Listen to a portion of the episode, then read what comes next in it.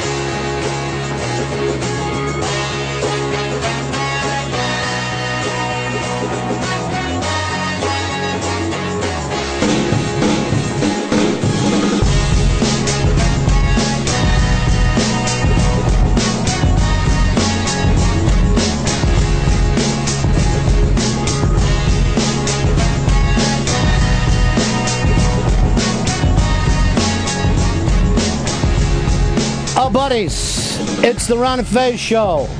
866 Ron Zero Fez. 866 Ron Zero Fez. Fez making some last minute changes in the song. Very, very impressed with that, Fez. Producing on the fly.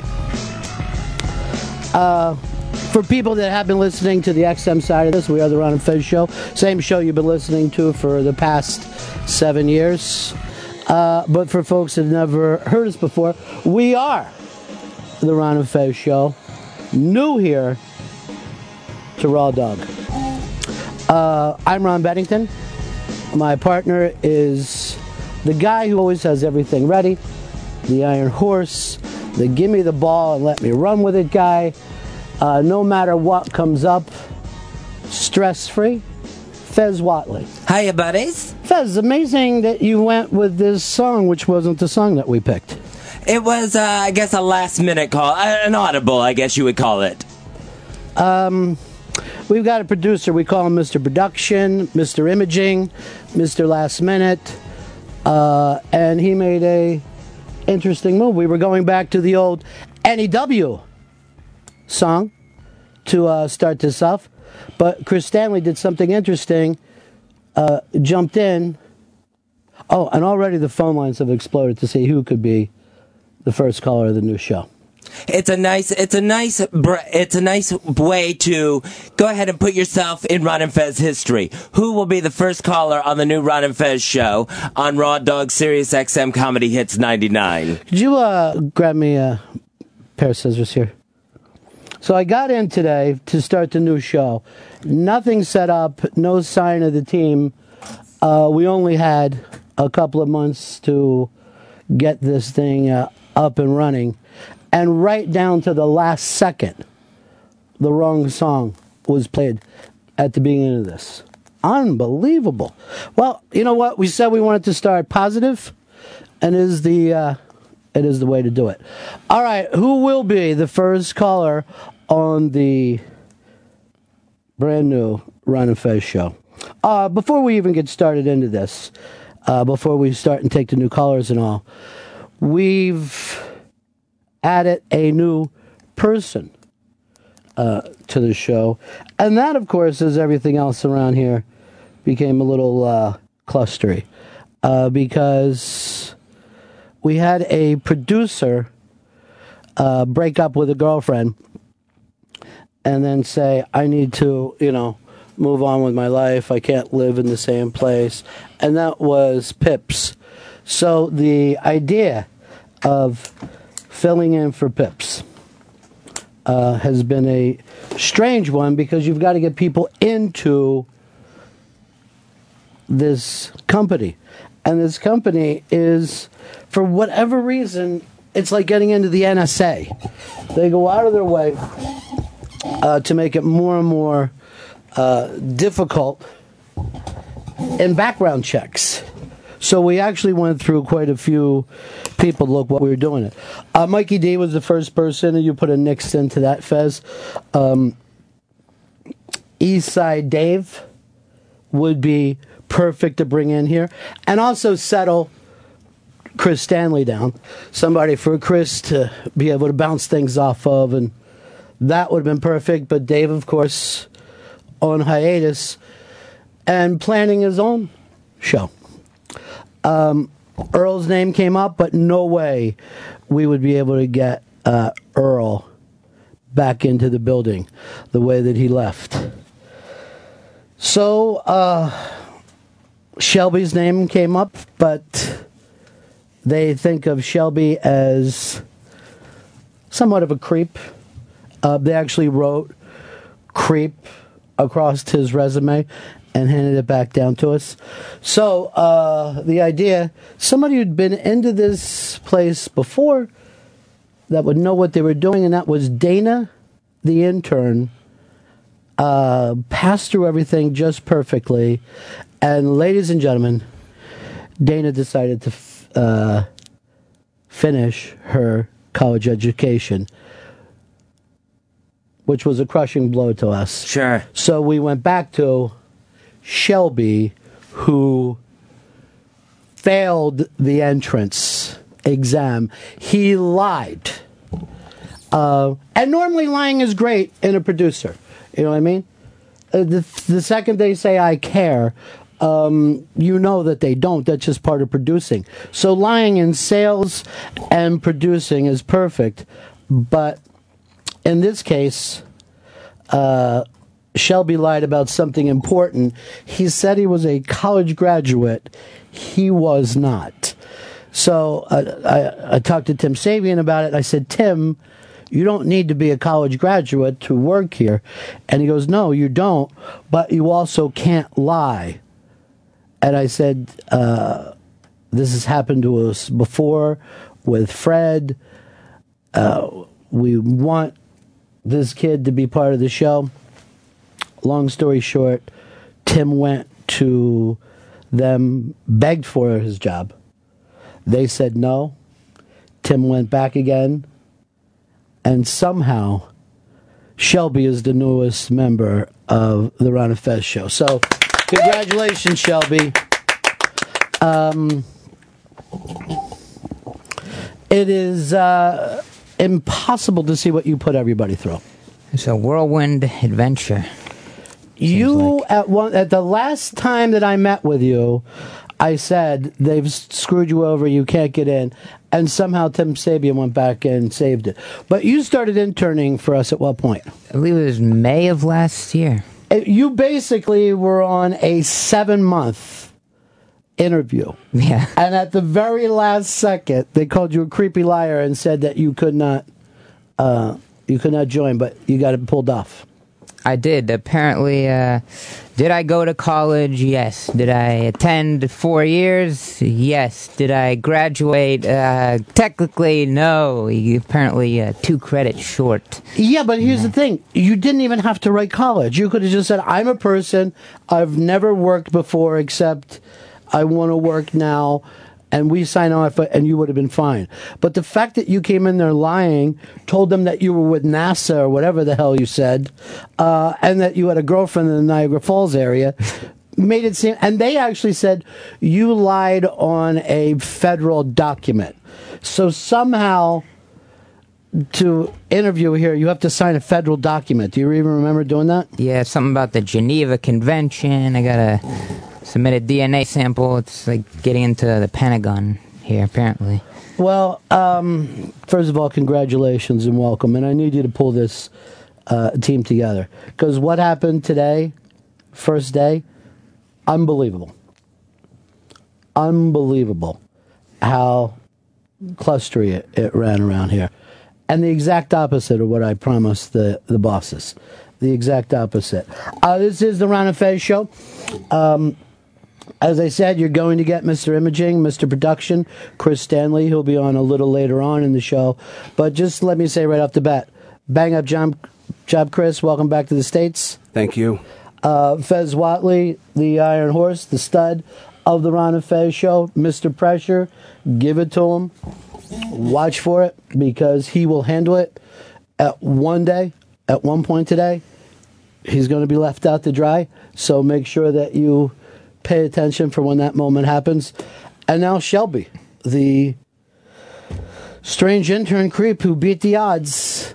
What did you feel like? Like you had been in New York City. Sta- Where are you staying right now? Where are you living?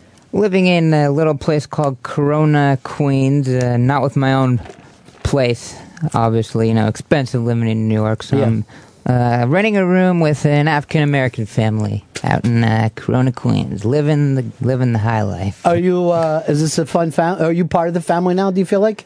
At times, you know, the, I'm welcomed by the patriarch of the family. You know, it's a fatherless household. You know, that's uh, So that's neither here nor there. It's uh, the mother. That's matriarch. Oh, jeez, off to a rough The mother is the matriarch. The father is the patriarch. Am I?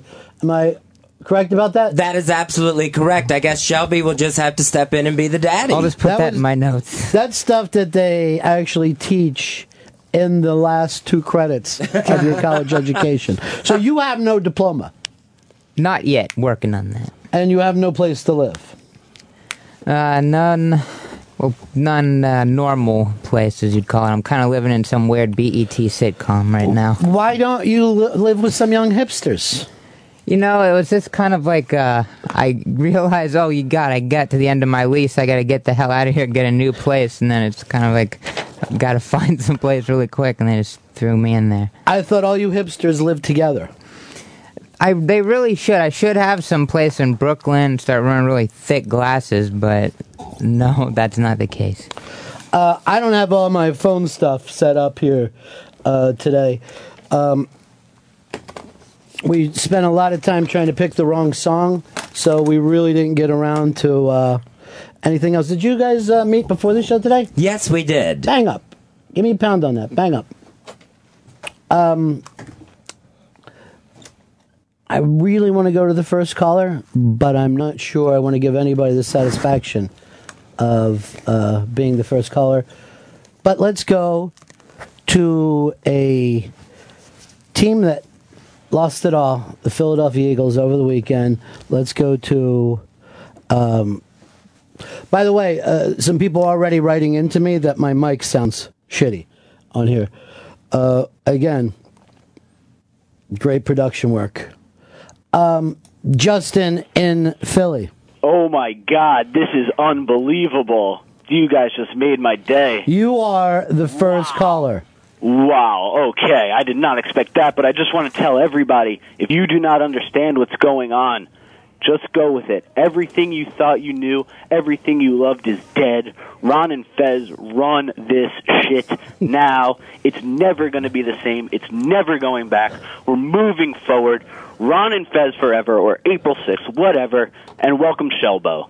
Shelbo on uh, on point here. Um, here's Mike in Newburgh. You're on the Ron and Fez show. Hey, Ron. Hey, buddy. Congratulations on the new Raw Dog. How many hits? 99. Uh, how are you today, my man?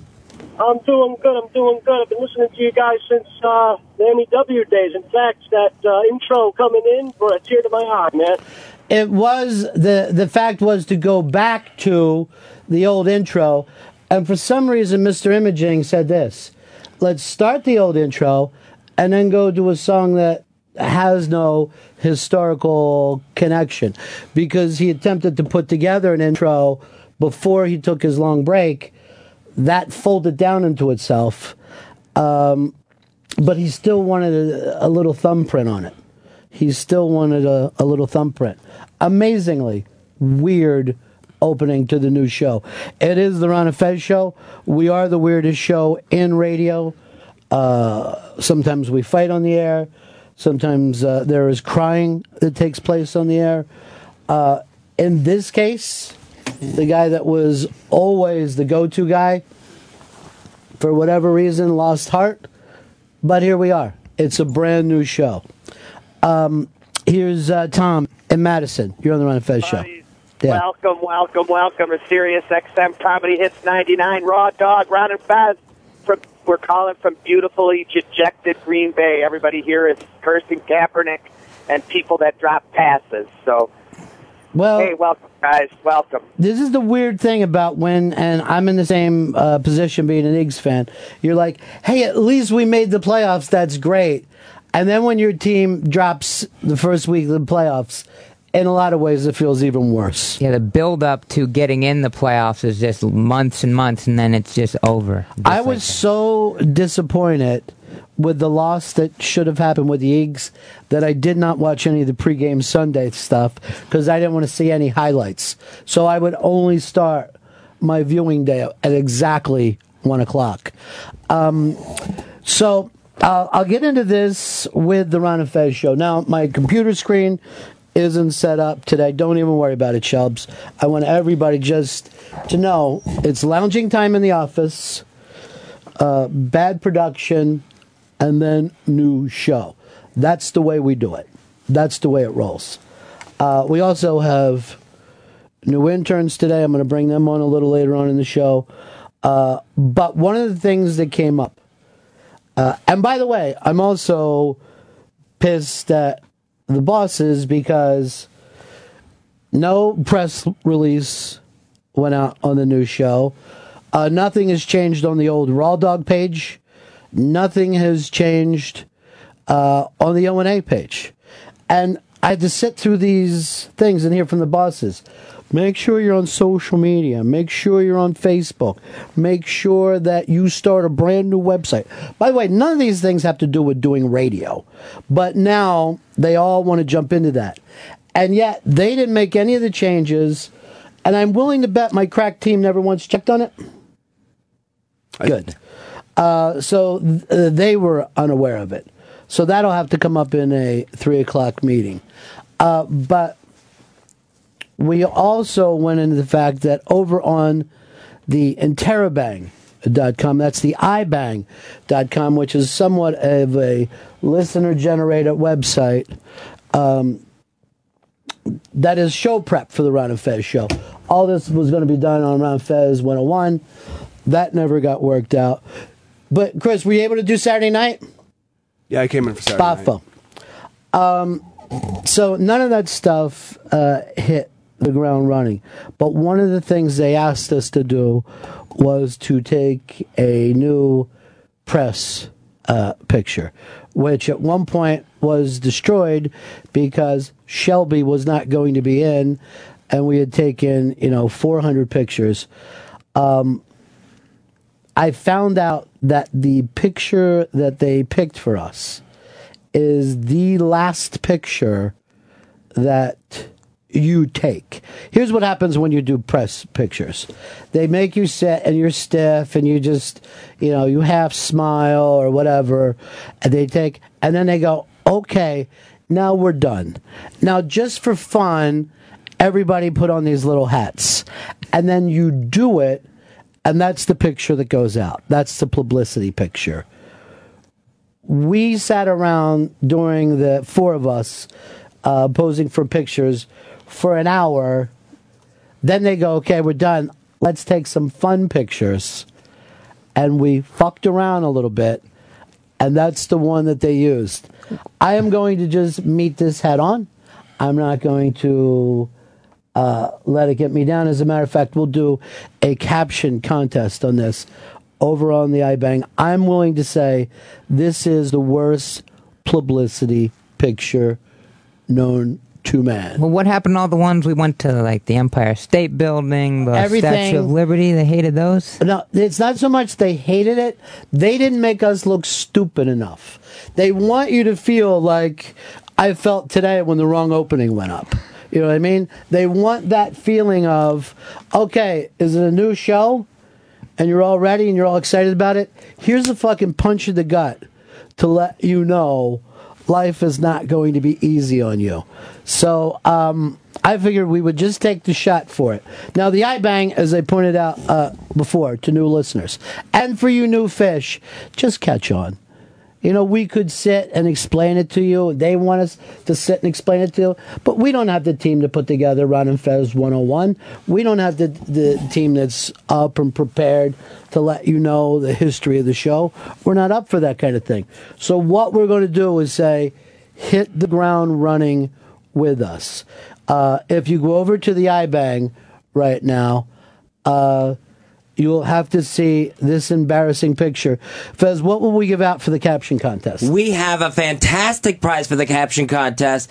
It is Chasing Amy on DVD, signed by Kevin Smith, Jason Mewes, and Jason Lee. So, uh, for uh, New Fish, here's what happens. Uh, we get a lot of cool people to come in here. We have them sign stuff, uh, and then we give it out to you, the listeners. Now, you don't hear that from other shows because they don't love you as much as we do. Even you people that are like, I don't know what this show is, don't worry. We already love you. You just haven't um, caught on yet.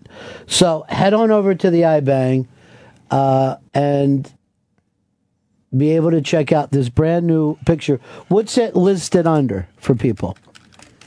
I think it's coming up right now. No, I mean it's already up there, but what is it? You're just a little slow on it, but on your computer, uh, the computers we have in here are a little bit shitty. It's uh, part of featured stories. Featured stories, so it's under that. Uh, and this picture, in my opinion, um, could not be more embarrassing. Could not be more embarrassing. Uh, let's go over to Keith. Keith in West Virginia. You're on the Ron and Fez show. Maha Bone Buddies. Maha. It's, you know, it's the little things. When I first started listening to this show, I used to love the first words out of Fezzi's mouth were "Hiya, buddies," and I hadn't heard that in so long. And that's the first thing you said today, and it sounded great. I'm glad to hear you guys. Uh, thank you very much. You guys are going to have a lot of fun with us. Here's Tom in Connecticut. Tom. Hey, well, welcome to the new goddamn station. Thank you What the so much. Did uh, Fez get you for Christmas? I will. This is another embarrassing story um, for the new fish. I'll go back and announce this. Fez and I met many, many years ago, uh, and we've known each other for well over 20 plus years. Three years ago, Fez gave me a Christmas present. So embarrassing. By the way, we've already destroyed the site.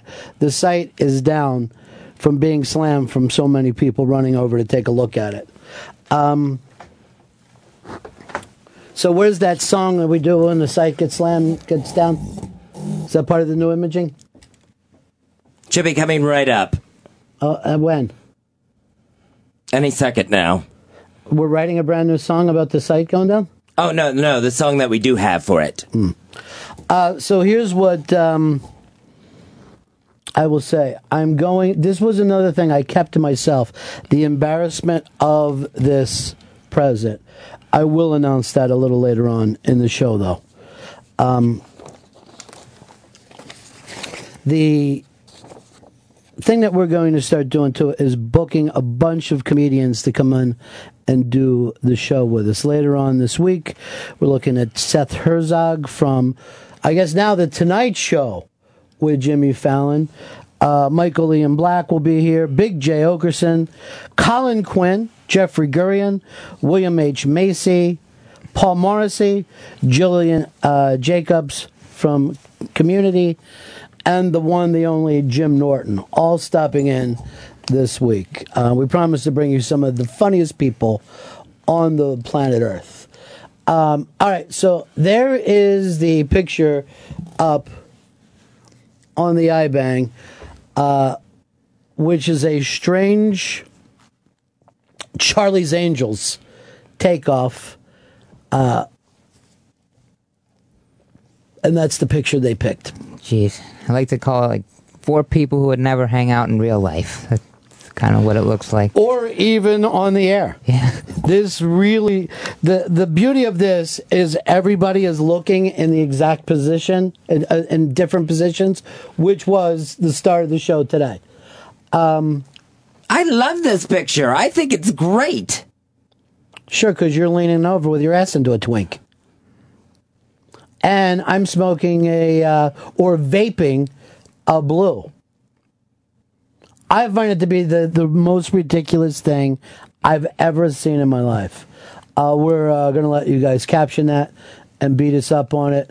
And God damn it, we've got to come into the weird thing. It's a beautiful picture in terms of it looks like strange cinematography. You know, there's a weird glow around me and Fez that I can't even understand. Threw a nice filter on there. Yeah, I guess it's a filter gimmick. It's uh, it's almost like blue is the warmest color, the male edition. Um, I know I look better in a haze. That's for sure. You've been in a haze for a long, long time, dude. Uh, James, you're on the Ron of Fez show. Hey, I'm looking at the new app, and um, it says the name of the show is 866 Ron Zero Fez, which is going to be easy to remember because that's the number two, right? Um, so where is this up at, Fez? Uh, this uh, this is on the Sirius XM app. So we put that up in the wrong place. I have 866 Ron Zero Fez and Ron Fez live on my end. We'll look into it, my friend. Uh, Philip, you're on the Ron of Fez show. Philip, go ahead, buddy. Hey, Ron. Yeah. Uh, I think I'm really going to love your new show. I love the uh, the personalities you put together for this. Shelby is going to be great. I guarantee you this. This will be a meltdown show. Like we said, we wanted to come over here and do a lot of comedy and get away from weird backstage reality. Uh, this show will be the meltdown show, and this picture will be become historic as the before picture. This is what they show at the beginning of Behind the Music. Well, remember, that no, you know what? You know what it actually is. Remember, on every new Sopranos season, you were trying to figure out who wasn't going to make it through the season because of the weird pose, and one of us looks like they're shooting themselves in the face. Now the weird thing is that person should actually have a gun up to my head. The by, by the way, you three guys are using fingers instead of guns, which is really fucking embarrassing. Thought it was cool. Um, all right, so here's what I'm understanding uh, from the folks at the iBang.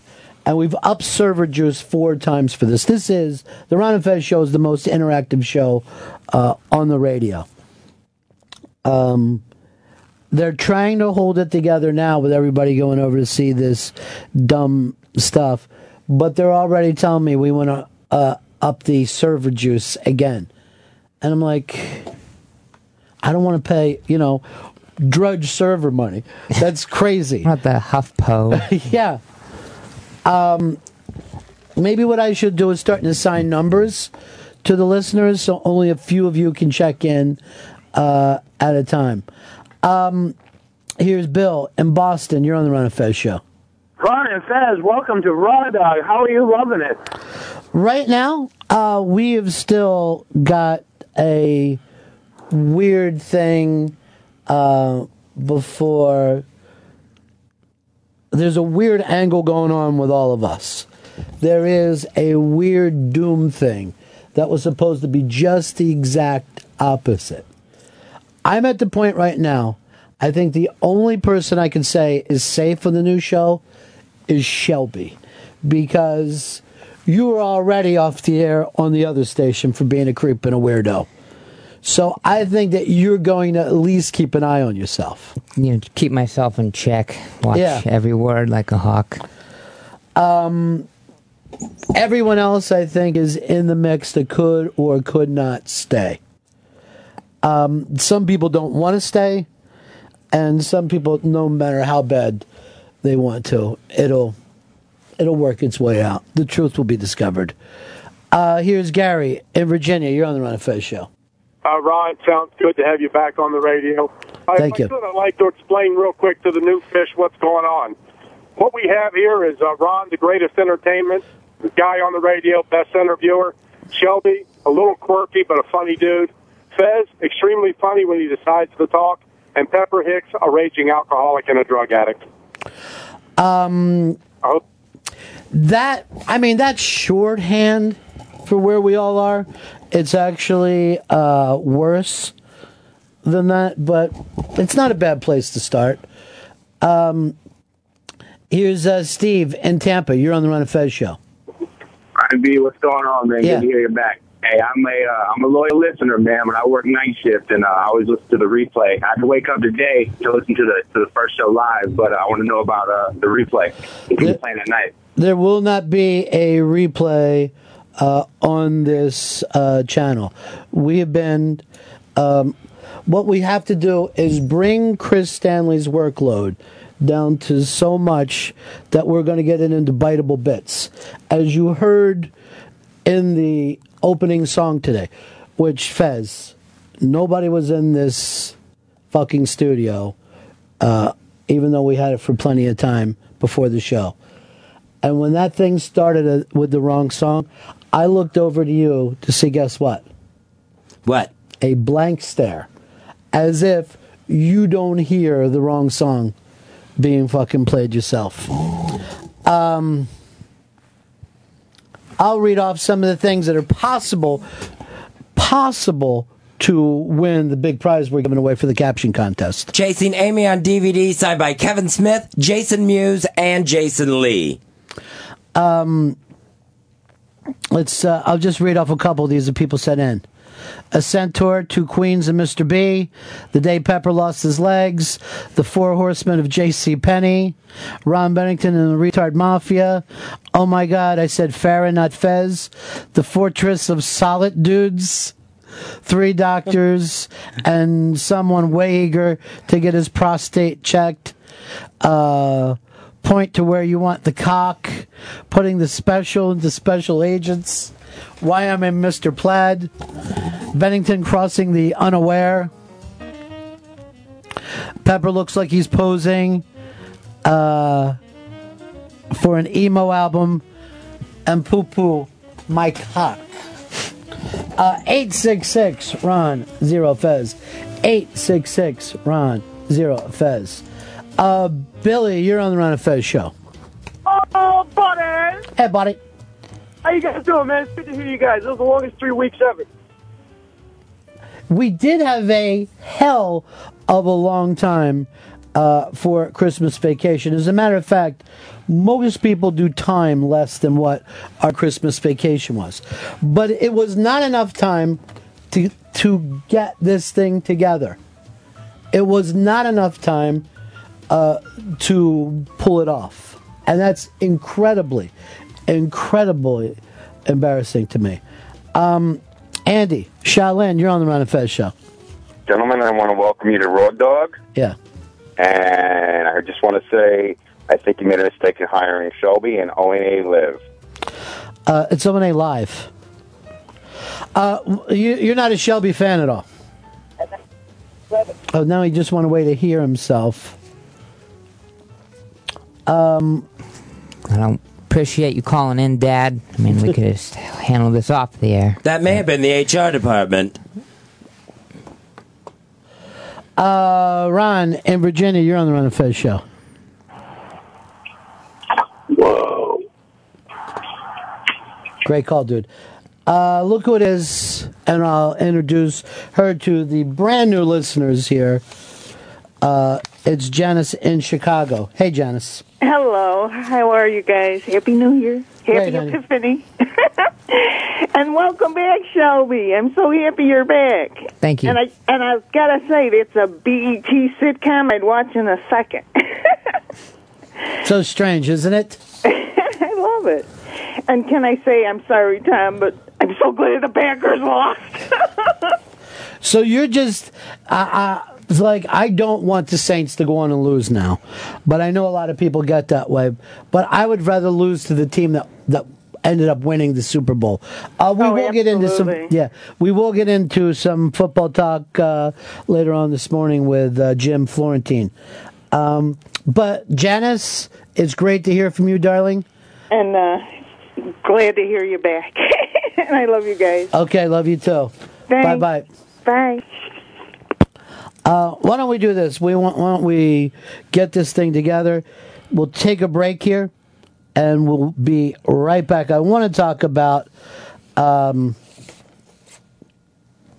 a lot of stuff that's going on, uh, including this weird story about Aaron Rodgers uh, that they were saying that he was gay. It was actually a website called Queerty, and Aaron Rodgers actually had to comment on this before. And what uh, amazes me is you can't say I'm not gay without sounding like the gayest person who's ever lived. Like if I said to you guys, "Hey, Shelby's gay," that's going to be stuck in your head, even if you say, "I know, I know he's not. I saw him with a girl before," but you're like, he does seem kind of gay. Kind of. Yeah. I mean, that happens to everybody that gets pointed out as gay. You'll just now be able to picture. If I said to you, I think Obama had a gay experience, you would lean towards yes quicker than you would no. And it has, and, and it's because there's no way of, of saying I'm not gay without sounding gay. Uh, when we get back, we'll listen to Aaron Rodgers sounding incredibly gay, telling people he's not gay. It's the Ron and Fez show. Ron and Fez on Raw Dog. Sirius XM Comedy Hits. Channel 99. Ron and Fez on Raw Dog. Sirius XM Comedy Hits. Channel 99.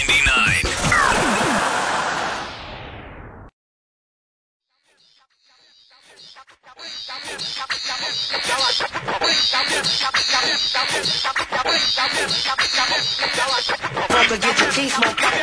Word. Don't provoke get your teeth smoked. Word. Don't provoke get your teeth smoked. Word. Don't provoke get your teeth smoked. Word. Don't provoke get your teeth smoked. Word. Don't provoke get your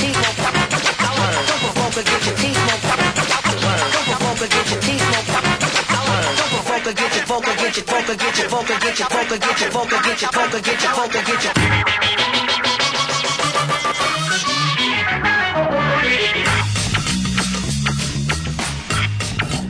It's the Ron and Fez show back. 866 Ron Zero Fez, 866 Ron Zero Fez. If you were just tuning in and going, who the hell are these guys up here on Raw Dog? Uh, you'll get used to us. And then you're going to say, and then I look forward to us. Because I've been doing this a long time, and I know the initial feeling is, man, this is the most unprepared, fucked up show ever. But after a point, you get to the point where you're saying, oh, isn't this funny? This is a fucked up, unprepared show. Uh, I went in and talked to Chris Stanley, and he's doing the whole big sweat. I'm sick. I don't know. You know, I'm staggering from foot to foot thing. Uh, Fez, you guys didn't even work out the uh, bumper music at all? No, that was worked out. We sat down, me and Chris Stanley and Shelby, and we worked all that out today. So I don't know why there's questions later on. Uh, our hotline is uh, ringing, uh, and let's have somebody answer it in there. Uh, here's Matt in Astoria. Hey, Matt. Ronnie B. Hey, buddy. BA one two one four, my man. Oh, that's old school. And we'll explain that sometime. Go ahead. Hell yeah, it is. Just got back from an 18 month tour in Afghanistan. Wanted to welcome you guys back. Had to ask my brother what station you guys were on. Well, you didn't see the big press release that went out? I don't read press releases. Oh, neither neither does anybody down the hall. Um, I wanted to tell Chris Stanley that uh, I, I just uh, moved back into Astoria and I just tried out a great sandwich place, uh, Il Bambino. You guys should check it out. Il Bambino sandwiches. We're writing that down. Paninis. Uh, so far, here's what I consider the lead in the caption contest. Everyone who wants to sabotage the new show, make your hands into the shape of a gun. Uh, 866 Ron Zero Fez. 866 Ron Zero Fez. Meat in Atlanta. You're on the Ron of Fez show. Meat. Whoops. Let's try again. Go ahead, Meat. Hey, what's up, fellas? Hello, what can we do for you? What the fuck? Hello? You're on the air, dude.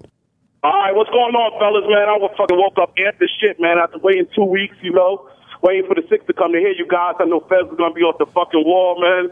Uh, just wanted you guys to fucking, you know, we're going to kick ass together over here on Raw Dog, man. Mate, I have to tell you, this may be the best call I got today. This is exactly what I needed. This is like when the 49ers uh, went out and brought in the Nature Boy to talk to them before the game. Um, That's the kind of pump up that we need. Um, here's uh, Jason in California. You're on the Ron and Fez show. Ronnie B, what's happening? Yeah.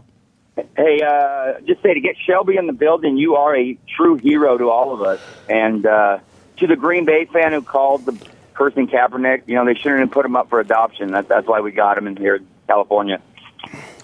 Uh, you're a Niners fan? Oh, you're gone already. Um, Johnny in Coney Island, you're on the Ron and Fez show. Buddy. Hey, buddy. Raw dog card holder number one checking in. See ya. Uh, Jordan in Charleston, you're on the Ron and Fez show. Hey guys, it is so awesome that you guys are on Raw Dog right now. I just want to let you know uh, I, I was forced to listen to uh, Howard because I didn't get like the O and A package. I don't know how that all works, but I never I'm know. a little how- nervous. Yeah. I just want to say you guys are awesome. Thank you very much. I never know how the packaging thing works either. Johnny Mack had to explain to us, uh, even though I've been here for years.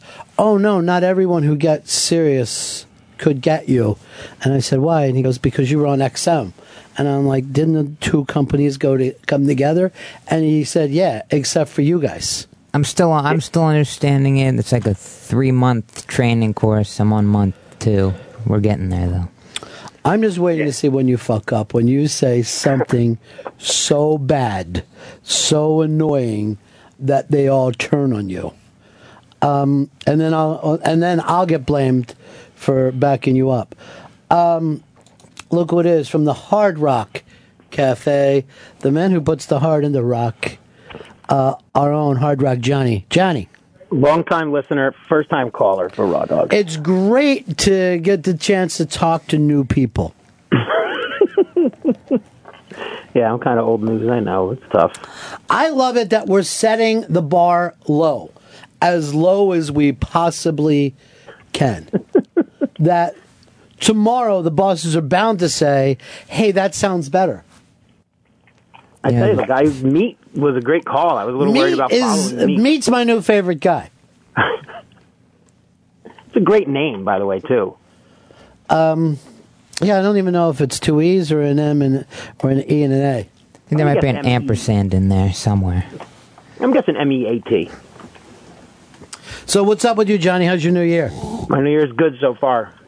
Back to work. Got to hear my friends on the radio. Couldn't ask for anything more. Johnny, you're a football fan, and this is the best week in football.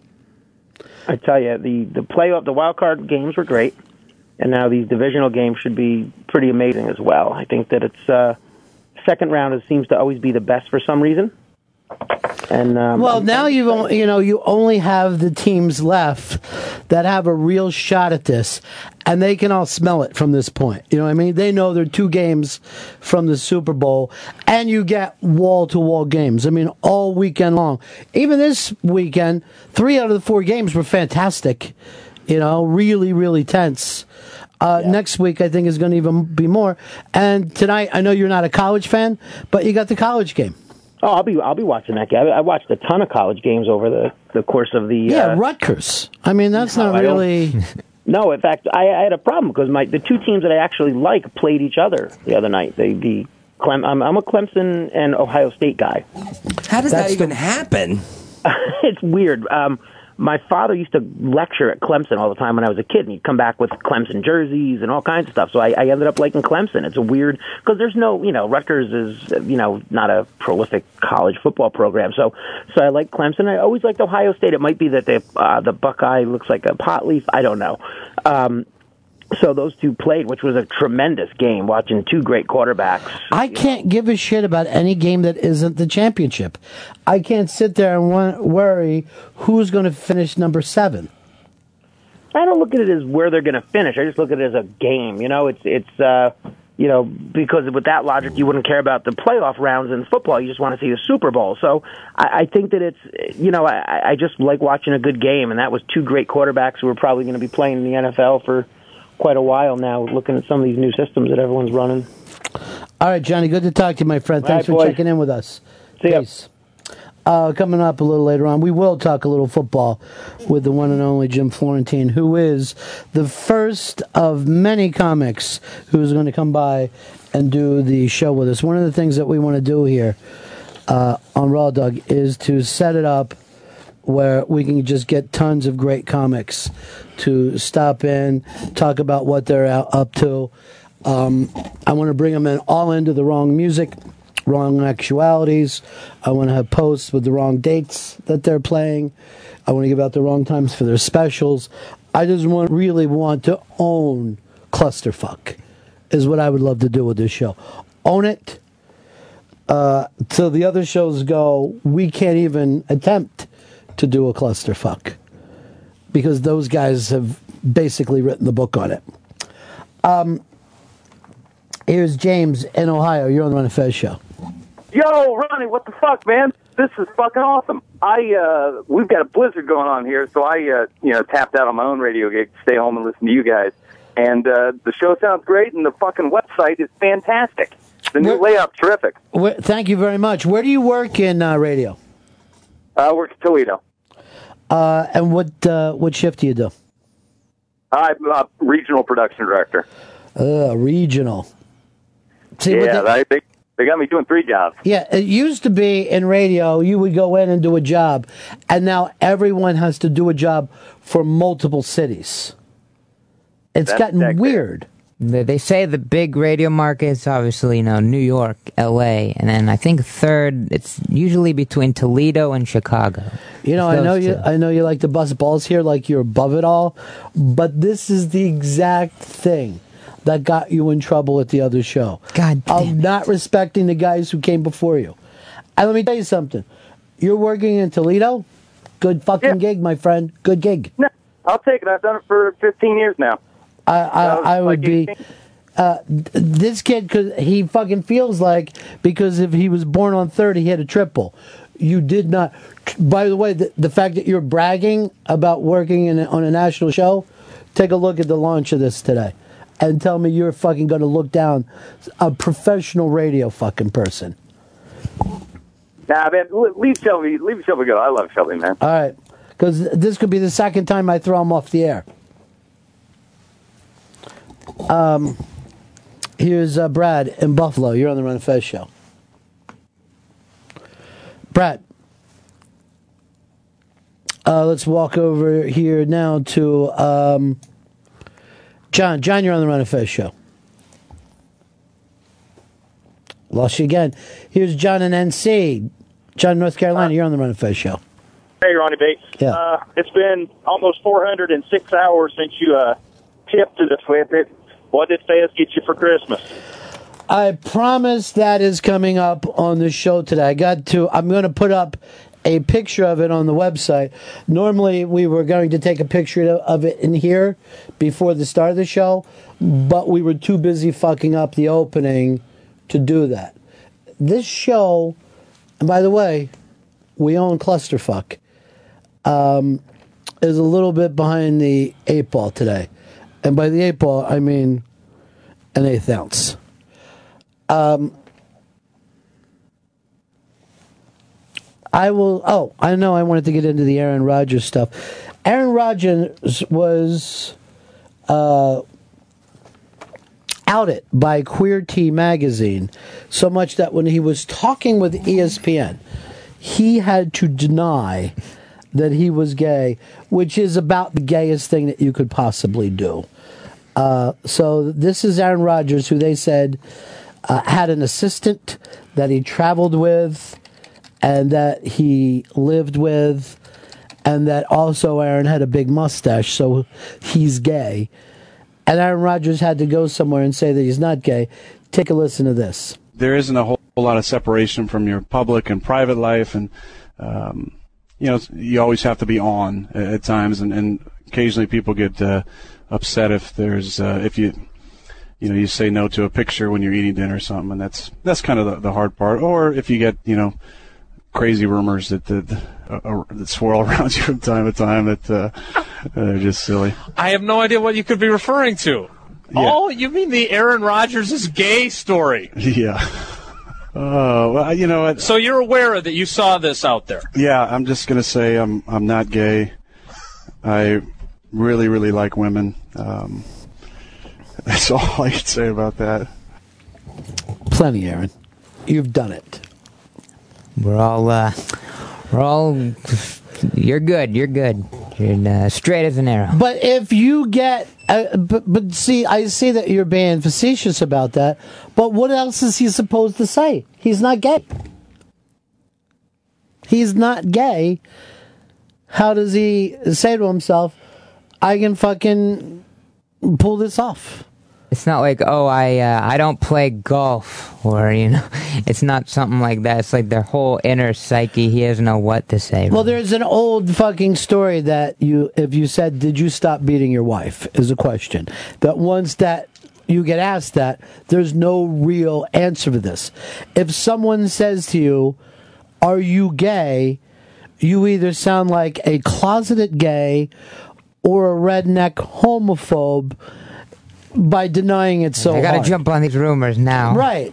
And it- you're basically saying gayness makes me s- s- sick. Let's go to our own Fez Whatley. Fez, what do you think of this? I have some very strong thoughts on this, and I've put them in a Fezatorial. Aaron Rodgers is denying rumors that he's gay. He's calling it a pack of lies. I'm calling timeout for a Fezatorial. Well, well, well. Aaron Rodgers is telling everyone he's not gay, and I haven't been this disappointed in a GBQB since that time I found out that Lynn Dickey's middle name should be small. Aaron says he really, really likes women. That's not something you say when you're straight. I really, really like something is what you say when you really, really don't like something. Aaron, you're not eating. Is something wrong with dinner? No, I really, really like your taco salad. Aaron, didn't you enjoy the film? Oh, yes, I really, really like Chris Kattan movies. Aaron, get the point. By the way, I really, really like exercise and reading. But of course, you're not gay, Aaron. You just needed a roommate. After all, you really have to cut corners when living off a guaranteed $54 million of a $110 million contract. Especially with apartments in Wisconsin going for what? One? $200 a month? Aaron, the pictures of you online with your twink boyfriend were adorable. No one is going to judge you about this. Well, maybe if we found out that you're the one bottoming for this Orlando Bloom lookalike. But other than that, no one has a problem. This all reminds me of growing up in Pinellas Park, Florida home of our own cheeseheads, which was a men's hygiene problem that the entire town suffered from. But it was there that I recall a similar situation. I remember Mother tutoring our local handyman and high school quarterback named Bobo. After being left back, he was the greatest 34 year old high school QB in Florida history. I remember late night study sessions and all the talk of cheating and how mother was going to give him an A. He really wanted the A and was going to get it no matter what. Wait a minute. Okay, the rumors about cheating had nothing to do with school, and the A was just her ass. Well, great. Anywho, Aaron Rodgers, come out already. You've got your ring. Nobody doubts you. The only thing anyone doubts is that you're straight with that mustache. Once you're out, we'll all be Packer backers, and together we will say, We're here, we're queer, we will not disappear. This has been my Fezatorial. Thank you. Thank you so much, Fezzi, for that very gruff sounding book on tape. Uh, Tony in Illinois. Oh my God, how do you follow a Fezatorial? I love it. Ron, I love the show. You sound like a million bucks. This uh, quarterback gay rumor thing, that's been the running gag for like 20 years. I remember them with Troy Aikman when he was uh, hot. You know, oh, he's gay, he's gay. And then Brett Favre, he starts winning, he's gay, he's gay. The fact that he even had to address this is just ridiculous. He's not gay. He's probably just got a little secret. See you. That's it. Um, here's Steve in New York. You're on the Ron and Fez show. Hey, I just uh, think you were dead on before with the phrase you were looking for. You cannot unring the bell, and I think they're going to follow him the rest of his career now. Like Tom Cruise can't go anywhere. Well, the thing is with Aaron Rodgers, it did not help that when he got accused of being gay, he had a big, thick mustache and then immediately shaved it off. You know what I mean? It looked like the biggest cover up ever. Ever. Um, uh, but I'll give you another example. I'm listening to O and A today, and they were talking about Double Dick Guy that got so famous on Reddit. Uh, and Double Dick Guy, they said, "Does that make you gay?" And I immediately went, "He has two dicks." Yeah, that's gay. That's because your dick is now close to another dick, and I hadn't thought about it. But as as soon as O and A made this uh, accusation, I was on board in a heartbeat. You can't. You know, you got to get some sort of barricade for that. You get a reputation to protect. Did you see Double Dick Guy over the weekend? Did you see him, Fez? I haven't seen this yet. Uh, well, let's get it up on the iBang. Um, Double Dick Guy is a guy with two uh, working penises. Uh, basically, I'm now calling it the Aaron Rodgers syndrome. You can't get around the fact that it's incredibly, it's something that you would expect out of an Aaron Rodgers. One, it is kind of like an Aaron Rodgers in that he has like a less functioning backup. Like one of them works better than the other one. Um, there's the picture of him. He went and did an Ask Me Anything, and he's got two penises. Uh, yeah, one's looking this way, one's looking this way. So what? But is that now not the most gayest thing you've ever heard? They rub against each other. It's gay. It's gay. Does he only have two nuts, or has he got fucking four? Okay, he's got two nuts, two penises that both work, but he says he likes his right penis better because it gets harder. The left penis only gets really hard sometimes. Well, the left penis is going to be filled with runoff. You know what I mean? And when he when he ejaculates, it'll come out strong out of the right one and dribble out of the left. That makes sense to me. He's totally bisexual though. He has a boyfriend and a girlfriend. All right, so I mean, hey, we're completely right. Yeah, and my favorite thing was he's like over the years he would say um, if he showed it to any girl, some girls would say that's disgusting. You're a freak. I'm not going to touch that. Any dude he showed it to, they always went for it. Any any gay guy that saw it wanted it. Because we don't get fucking weirded out. Because weird is good to us. I knew that you would be all over this creep story, Chris. Oh yeah, I love it. I was because at first he didn't do an AMA. First, was some guy who like ran a gay Tumblr. This guy would send his pictures to the gay Tumblr, and the guy who ran that Tumblr posted on Reddit, "Hey, I found this guy who has two dicks," and that got so popular that the two dick guy got an AMA out of it. And they shut down his Twitter account though. Why? Because of his two dicks. It's discrimination. Because he doesn't want to show his face, so he's got to show the you know the package, the two dicks. Oh, so just any dicks would be shut down. Yeah. You know, that's not discrimination. They're they're just saying you can't show any dicks, and he's and he was wrong twice. This is why I think this is interesting, because what could be what could feel better? Just picture it this way: while you were getting your dick sucked, right? Yeah. You also got your dick sucked. That would fucking feel amazing. Jeez, I mean, I, this whole time I've been just bragging about, About my one dick? one dick. I'm just looking like an asshole now. You do. You look like a moron. Going all over You should town. post yours on Reddit. Like, um, you know how like guys get jealous if they found out that their girlfriend used to fuck a big dick guy and they asked too many questions. So she's like, "So what? It was a big dick. Who cared?" You know? Yes, it was a giant dick he fucked me with. This is better. Could you imagine how many questions you would be asking about double dick guy? It would never. You'd be eating. You'd ask her questions during Thanksgiving dinner, in front of her mom. I'm waiting for next week that it turns out that lady from Total Recall with the three boobs, that's real. Like anything is possible at this point. But this goes to show that X Men are taking over. This guy's a miracle man. Yeah, he's had all of his like best sexual experiences was with like two dudes and two chicks. Like he was just getting used. Like this guy really likes like rough gay sex. Sure, of course he does. He's a fucking freak of nature. And he likes he's, putting- he's not going to have a. He's not going to meet a nice fucking girl from uh, from the suburbs. That's not his thing. Right, the picture's up on the iBank. um, Reddit's double dick dude, instantly famous. By the way, not safe for work, but I can't imagine the job that would complain about this. No, everyone wants to see a man with legitimate two dicks. Like uh, when I first saw, it, I was like, "This guy has to be a troll. This can't be real." But then you started getting all these details, and the guy kept sending more pictures. Like this is for real. This guy has two dicks. At first, it looked like cow udders to me. He really should circumcise. I think that would clean up everything. You're not ever allowed to say that to a person, though. Don't touch That's those considered one of the rudest things that you can say. Really? Yeah. Yeah. You can't tell somebody to circumcise.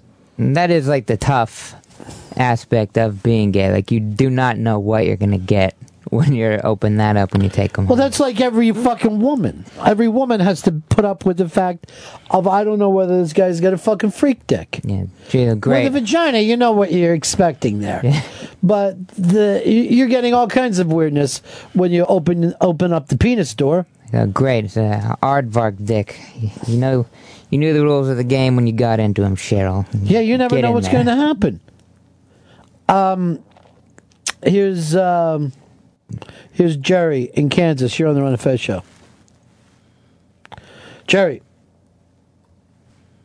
once, twice, lost you, bro. Um, here's uh, John in Texas. You're on the Ron and Fez show. Hey there, Ron. I just want to say everybody's sounding good this morning. Uh, glad to hear that you guys are over here now.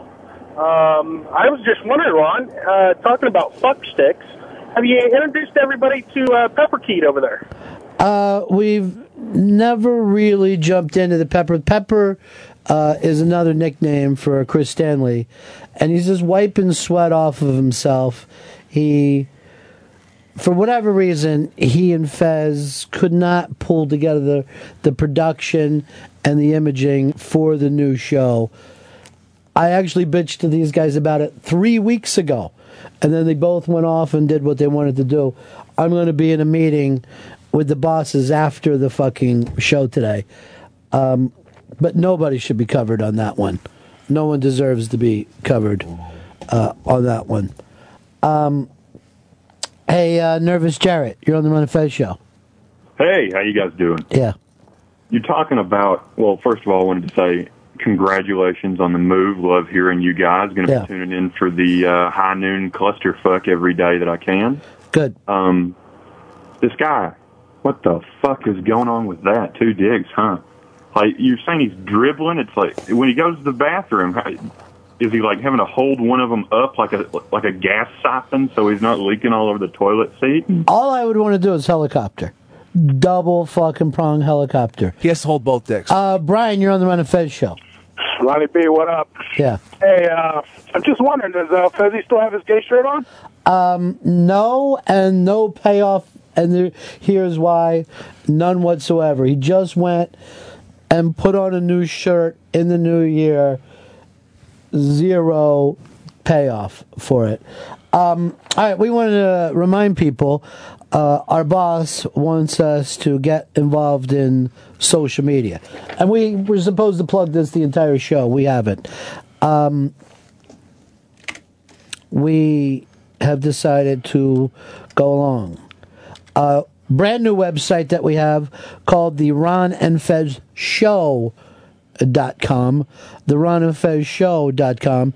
Shelby, you putting that up? Yes, the Ron and it's uh, full word and oh yeah show.com. Well, that's the way we do everything, right? Yeah.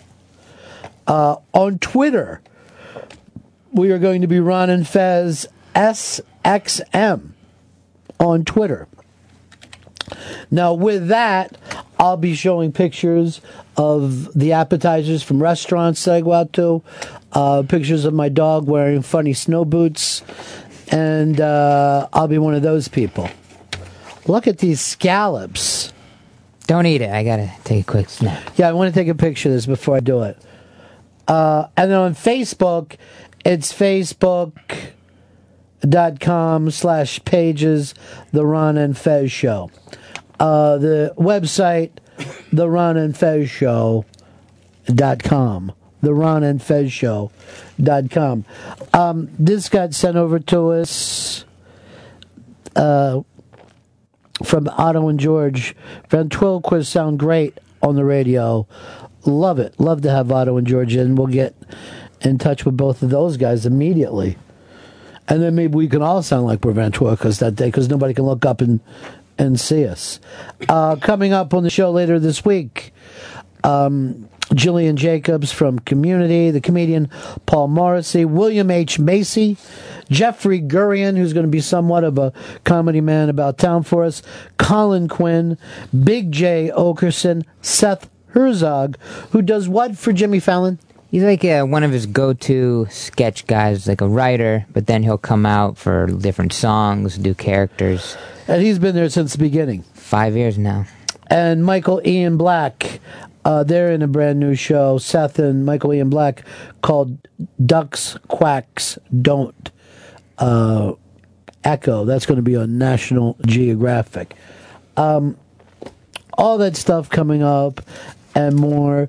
Uh, I'm going to take a break here when I get back, and I guess I'm going to finally talk about the Christmas present from uh, a couple of years ago. Uh, as much as I don't want to, I did promise uh, I would do this. So um, I'm going to do it. Today's embarrassment day for Ron Bennington. I get the bad picture up. The weird production stuff went on, and now I'm going to admit the humiliating Christmas present where A, I felt somewhat like Aaron Rodgers, like how do I get out of this? And B, I oddly felt like I had an extra dick. So it's almost like I was double dick guy myself. Getting double dicked if you felt like Aaron Rodgers. That's even worse. This is Discount Not Aaron. Dick. I'm sorry, what was that? Not if not for Aaron. He would enjoy. Uh, let's break here. We'll come back and I will reveal the embarrassing Christmas present Fez Whatley gave to me. Is it three years ago, Fez, or two? Three years ago now. Three years ago, which I said I would never tell the story of, uh, but because we're starting the new uh, channel over here, I said I would give this out today. And I'm actually going to want your feedback, the listeners, on this. Whether it should have been so odd. I can't wait to see what this is. Sounds could have been gay, just weird, too personal. It's too personal. It's too weird. It's too odd. I now want to back out of it. As I'm leading up to say this, you know what I mean? What weirds me out is, as I feel like the rest of my life was a lie, a weird lie, because of this present. Could a Christmas present even do such a thing? Um, Sh- Send shockwaves across the comedy world. I might not even. I might not even. I might not even do it now. You have to now. I really don't know if I'm going to. Got your helmet and And, pads and, on. and I know it probably sounds like, oh, look at him carny this up. No, I'm nothing but totally honest with you today. I'm totally honest that Chris Stanley ripped my fucking heart out today. I'm totally honest that Fez Whatley weirds me out on a daily fucking basis. Today, even stranger, and that gruff, weird 20 year old Fezatorial that he did was odd as hell. But, and Shelby, I think, is a creep. I'm going to even be honest when I say that I think the new turn, new intern is too attractive, and I worry about that around here. Could be a problem. I got to create a safe zone for her. But when I get back, I will talk about the new Christmas present or the Christmas present that I got three years ago. Um, it's the Ron Fez show. Ron and Fez on Raw Dog. Raw Dog, Sirius XM. Comedy Hits. Channel 99. Ron and Fez on Raw Dog. Sirius XM Comedy Hits. Channel 99. Green Sally up, a green Sally down. Last done start, gotta tell the brown. Green Sally up, a green Sally down. Last done start,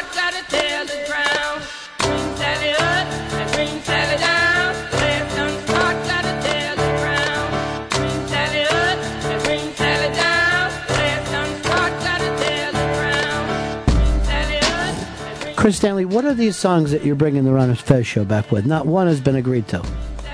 Going for like a 90s. You were not supposed to go with something. You were supposed to get it approved. I didn't You're get it off the fucking rails, dude. Yeah, I am. You're off the rails.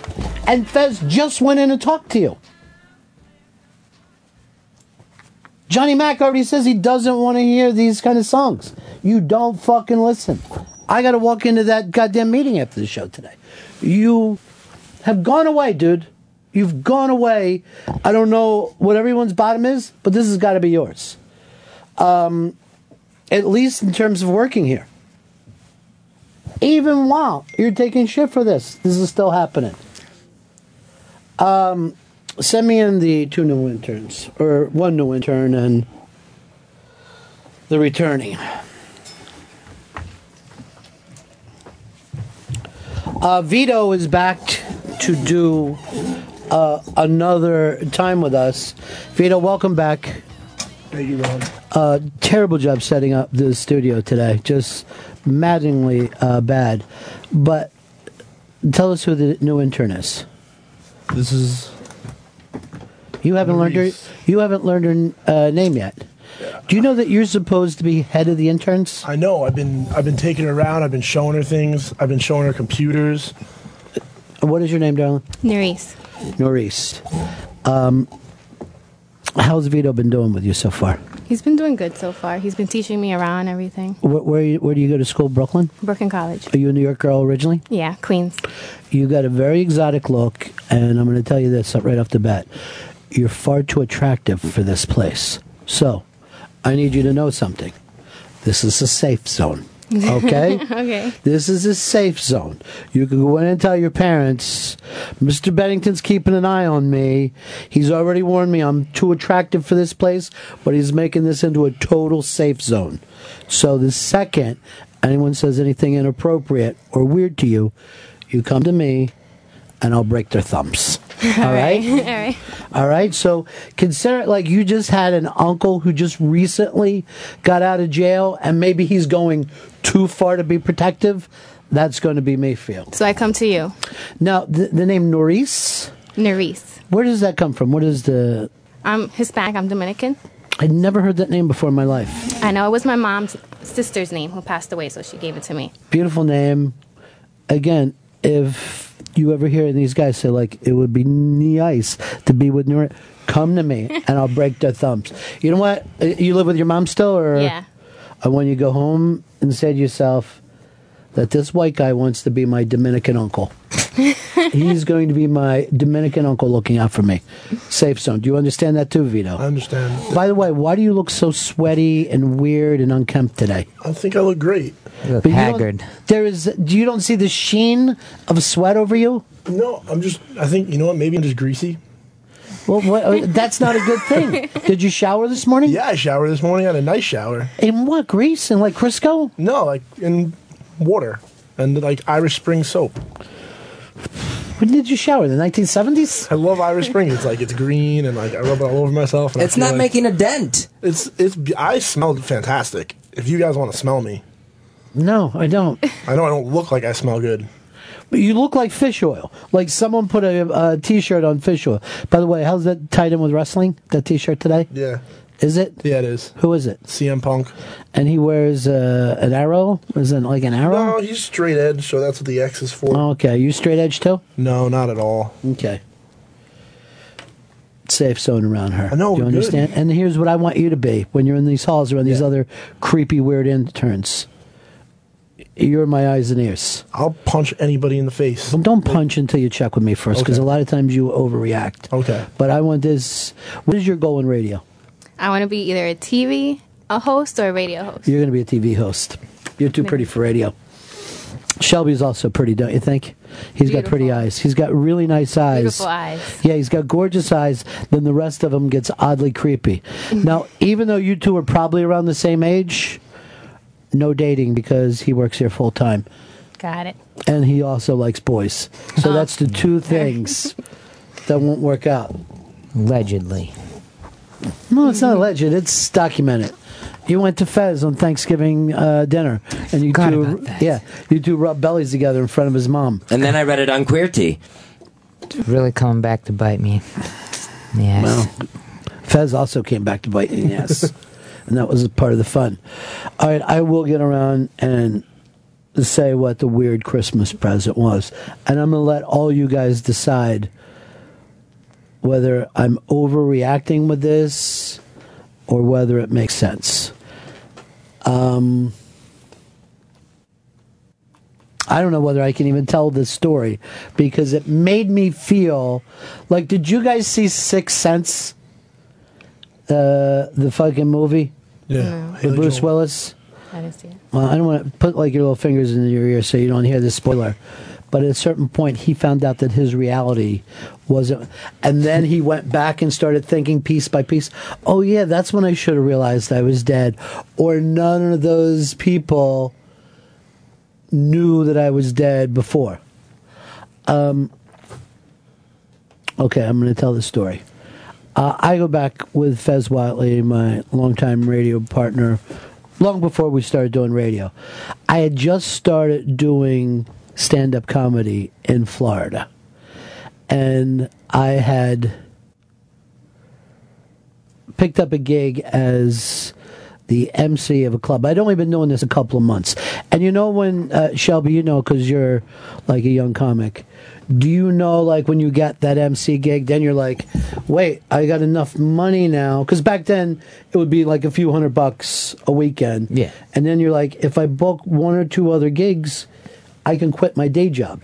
So it was immediately, I'd started doing comedy. Three, four months later, I got this gig, and I'm like, I guess I'm a professional now. I don't have to work at, at a day job. So it was like a very fun time for me. And uh, Fez came in with a group of people uh, a girl with very large breasts, a midget, a couple other weirdos along with it. They were a weird table. And they came in and they were like great laughers. And then after the show, uh, they bought me a bunch of drinks. And I was a practicing alcoholic for most of my life. So this was like a very nice thing. I'm going to sit and have drinks, blah, blah, blah. Now, as I said, there's a midget at the table and also a girl with ridiculously large breasts. So I don't pay attention to the guys. Even now, I only see you. I don't see the guys in the room. um, but they kept coming back, and about a month later, Fez tried his, you know, first open mic thing, uh, and, and was funny. So years go by. I get a gig in radio. Fez calls me up. Hey, I've got a degree in radio. Could I come in? And so I'd bring him in, and then he would hang out for a while. He started, you know, writing a couple little things, and then he got into radio on our show. He became a, a phone screener, producer, and then finally, when that show ended, Fez and I started doing radio together, and we came to New York. And I'm now, by the way, I've just jumped ahead 20 some years.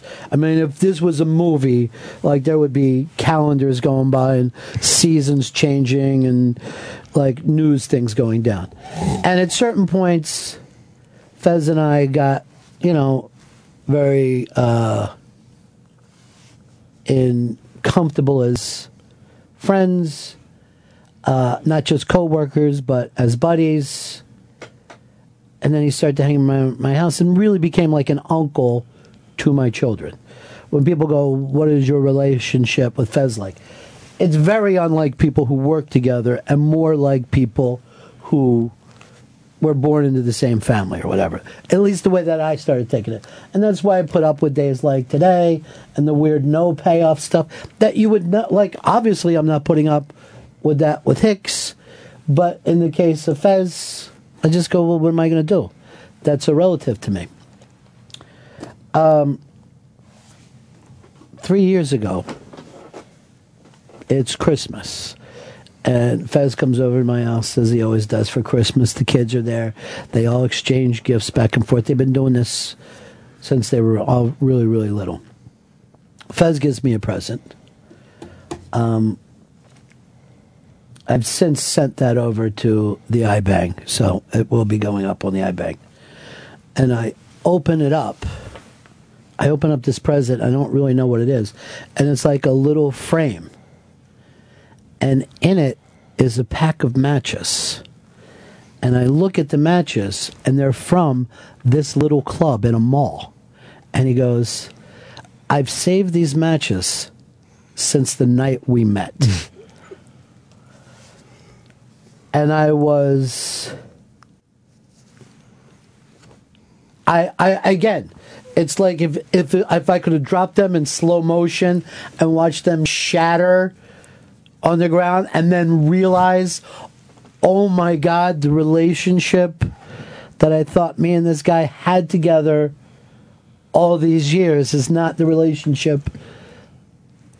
Who does that?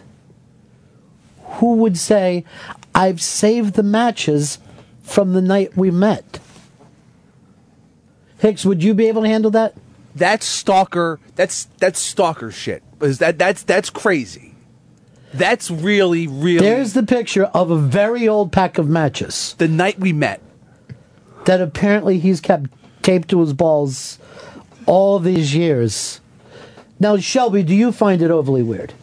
Yeah, this. So you're saying this wasn't the first time we did radio together. This was No, this is the first night we met, and that's what he said. That's from the night we met. I can't speak. I'm so weirded out by this. And I'm not making this up. I go and I put this little thing on the bookshelf, right?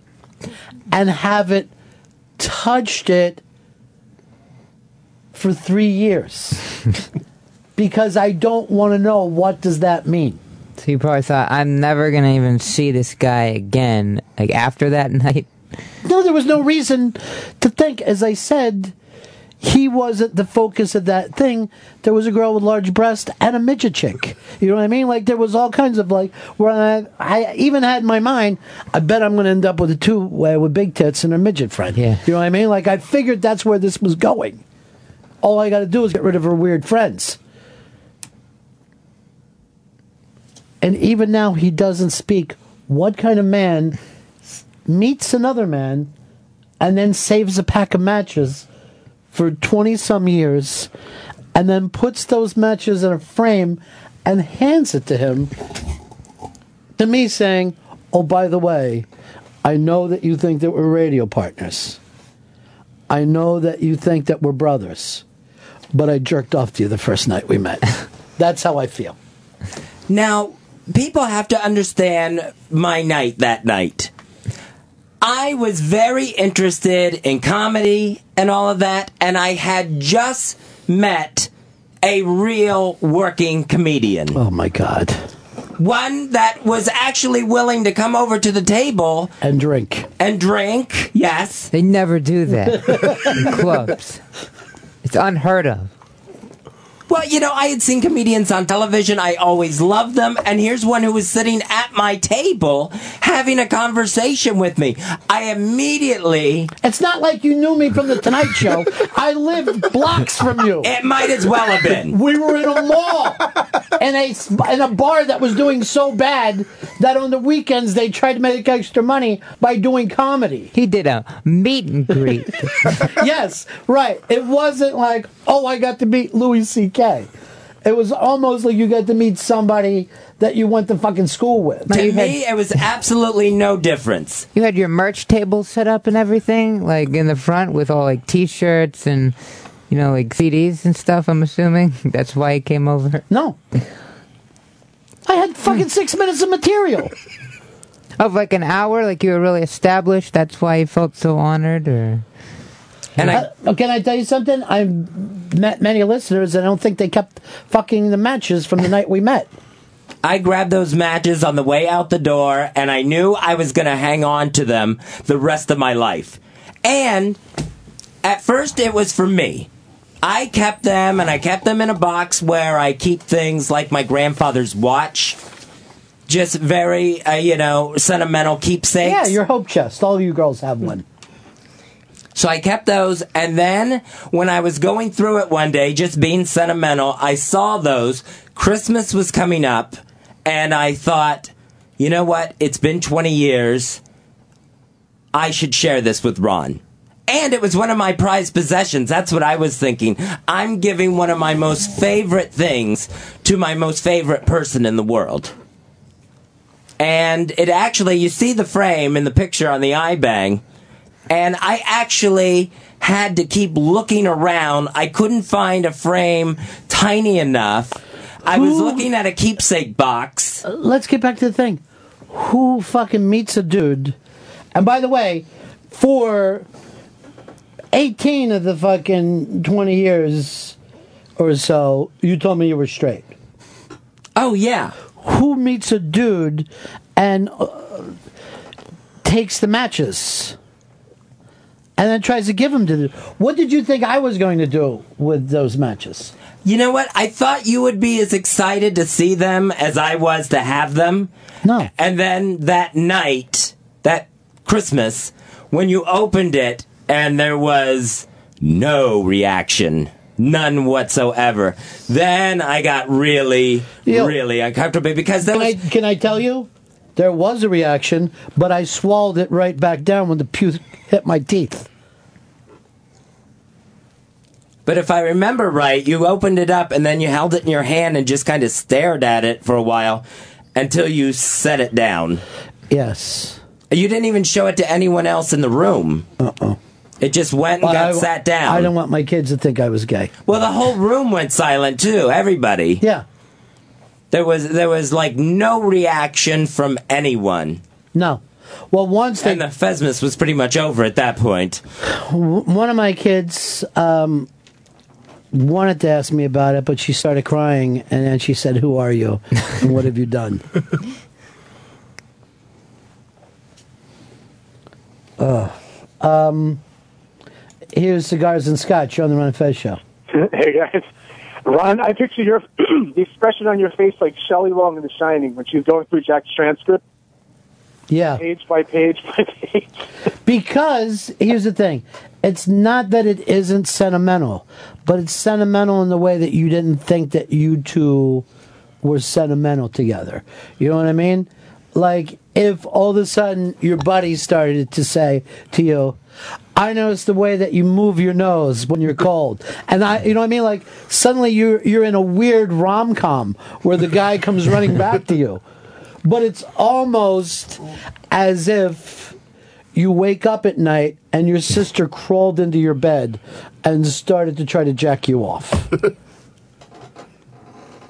You start talking It about felt incestuous at best. how your hair looked in the moonlight or Yeah. anything like that. I wasn't thinking incestuous. I was thinking, all right, this is one of the most remarkable people I have ever met in my sheltered life. This why?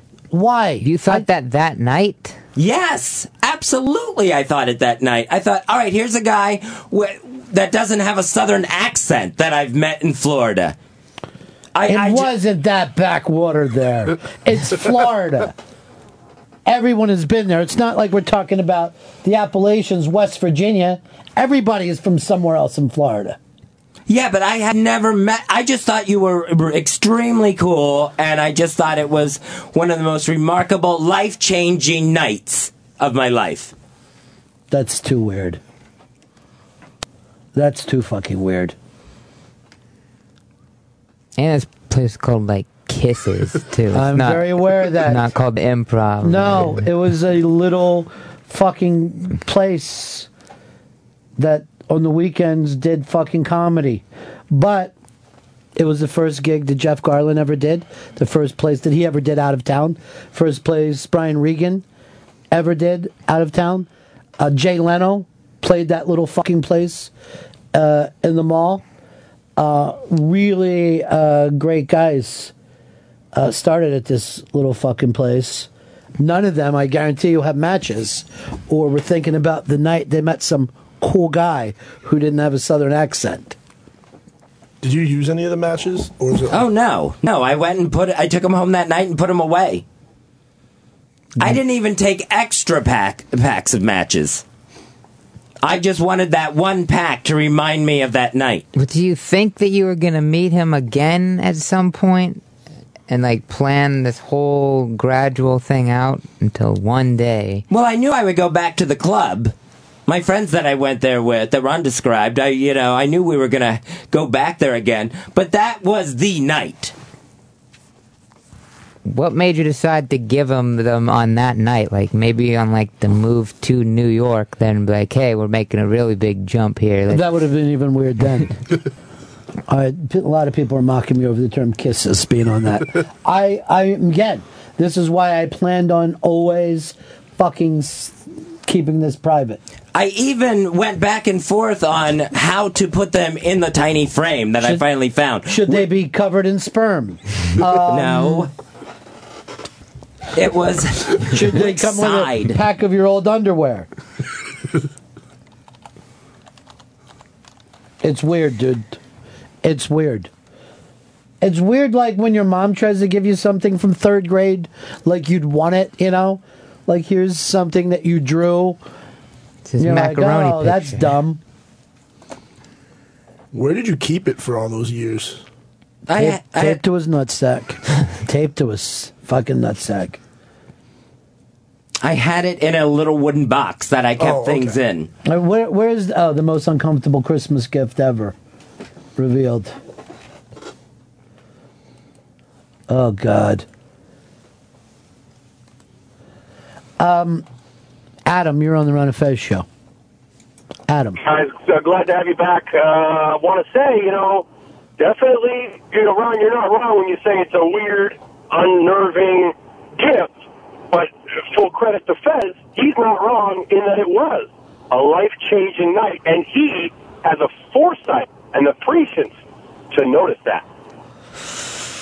it's odd. It's odd because it wasn't like, oh, I wanted to do comedy because Fez never really did. He only did a couple of open mic nights, then went away for a while, and then called me up later and said, hey, do you remember me? I hear that you're working in, ra-" you know, like years went by that I hadn't met him. And then he called me and goes, I know that you're working in radio now. I would love to. And I was, I do what I do for all you kids. Yeah, come on down. Let's see what you got. It's the same way I, I am now.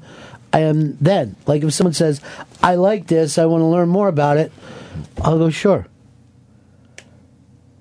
Little did I know, there was this stocky.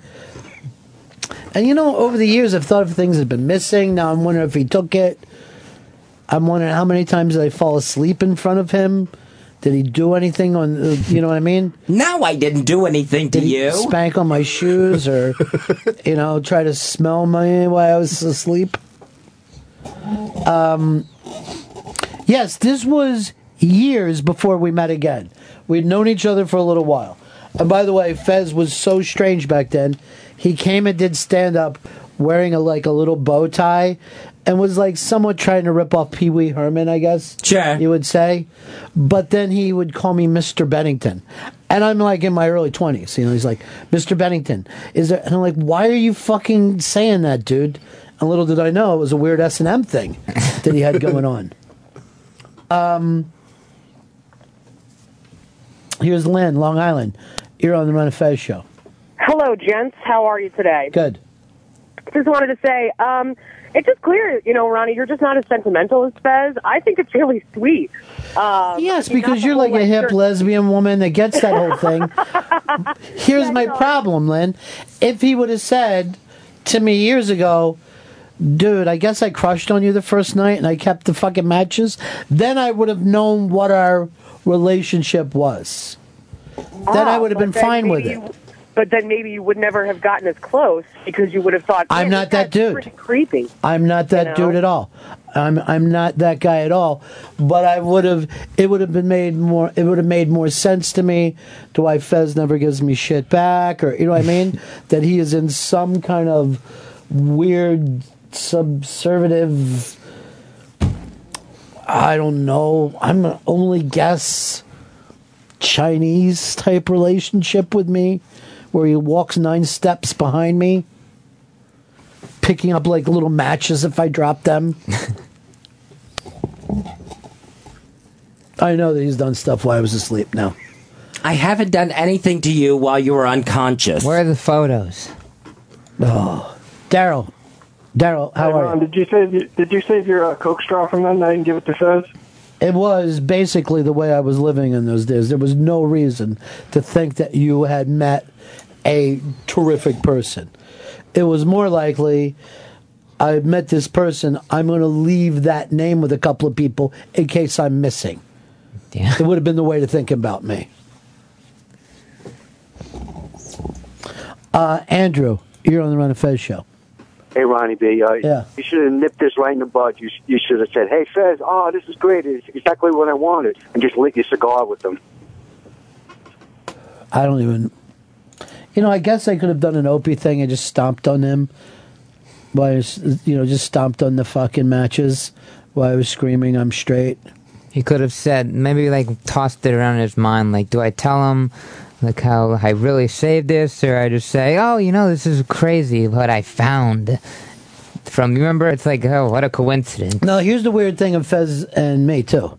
So we have this uncomfortable thing. And I even bring up on the air that this is uncomfortable. And not once in three years has he said to me, dude, I want to talk to you about those matches. He's never mentioned it again, even though I brought it up on the air. He doesn't give a shit how others feel, but his own new shirt sentimentality is everything to him. It is completely weirdly narcissistic and at the same time completely subservient. It's the oddest thing that could happen. This is the oddest radio show in history, and then our real lives are even weirder. I think he's waiting for you to just like open that up. And there'll be a key inside that opens some weird labyrinth he's constructed. I wish he would just kill me. Could go I even wish that he would just come up behind me and cut my head off and then wear it like a fucking hat while he was jacking off and walking down the street. It was nothing I ever really intended on giving you. I just kind of got moved in the sentimental moment. Sentimental Seeing- how? What would I say to you? In your fucking weird mind, what was I going to say? Put that thing up to my heart and said, dude, I remember so much that night. I just thought that you were fantastic. Your little fucking weird bow tie, hanging out with a midget. That would have been cool. Dude, you were the freak show that bought fucking cocktails. I felt like I sat down with Jack and Coke, and then I had to hear some fucking rambling Southern people say shit. Um, Claude, you're on the Ron and Fez show.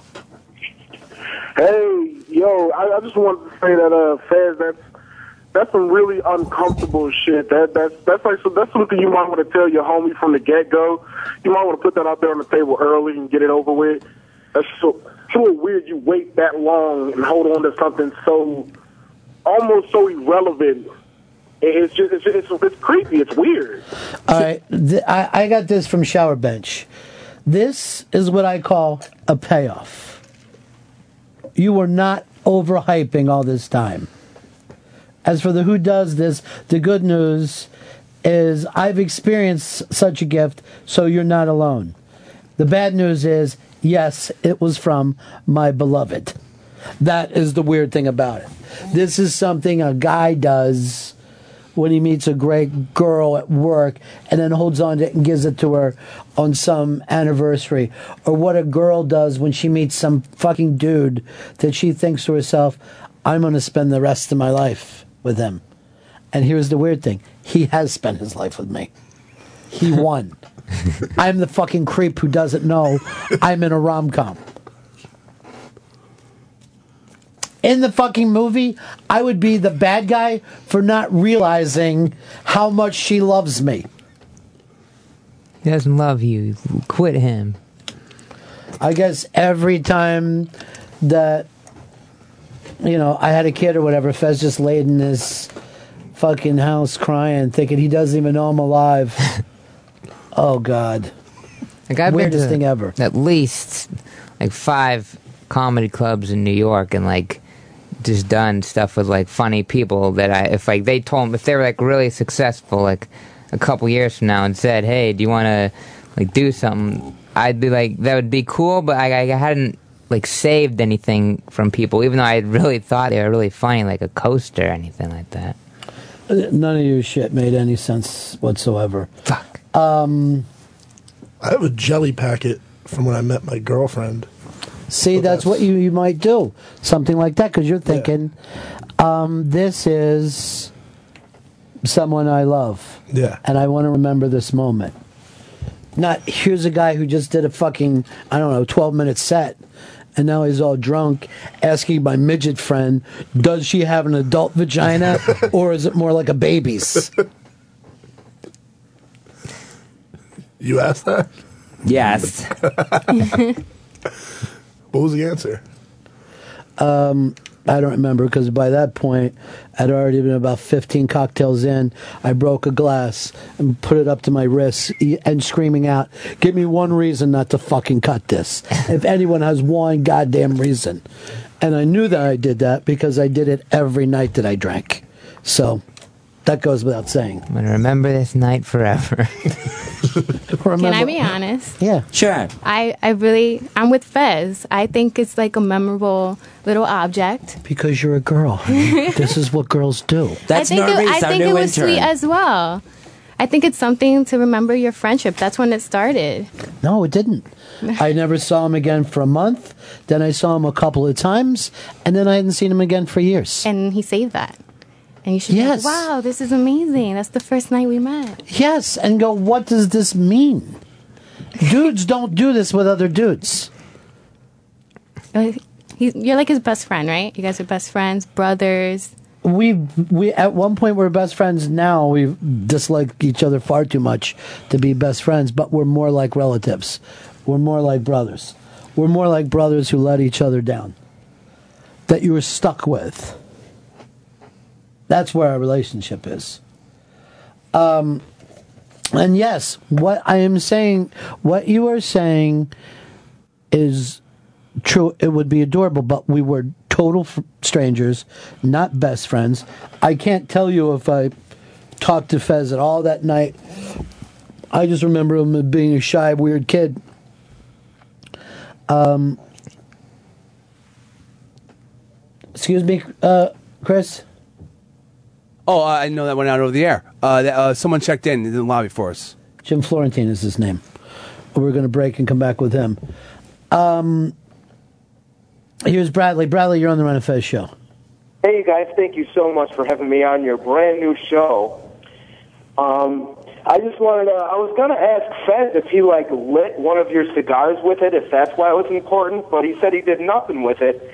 And, well, my point is, I don't think anybody would want to hang up in their house a ratty old pack of matches, even if you framed it. It's not a work of art.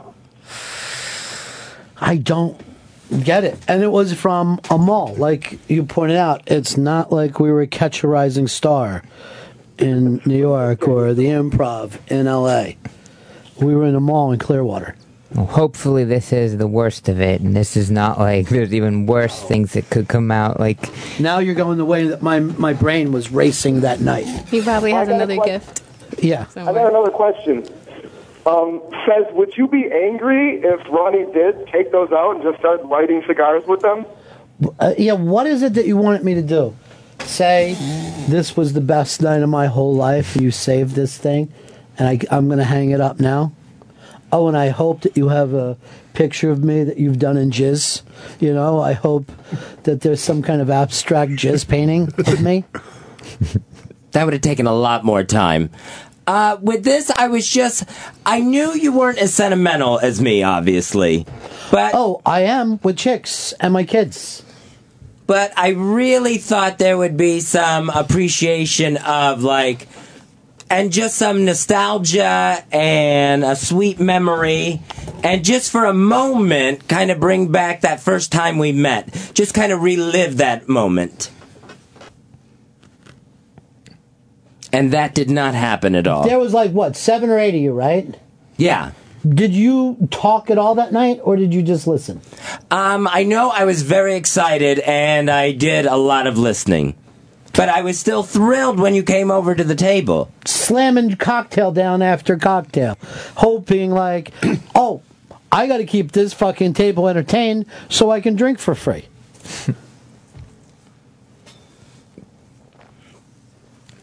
The midge was very fucking oddly hot, though.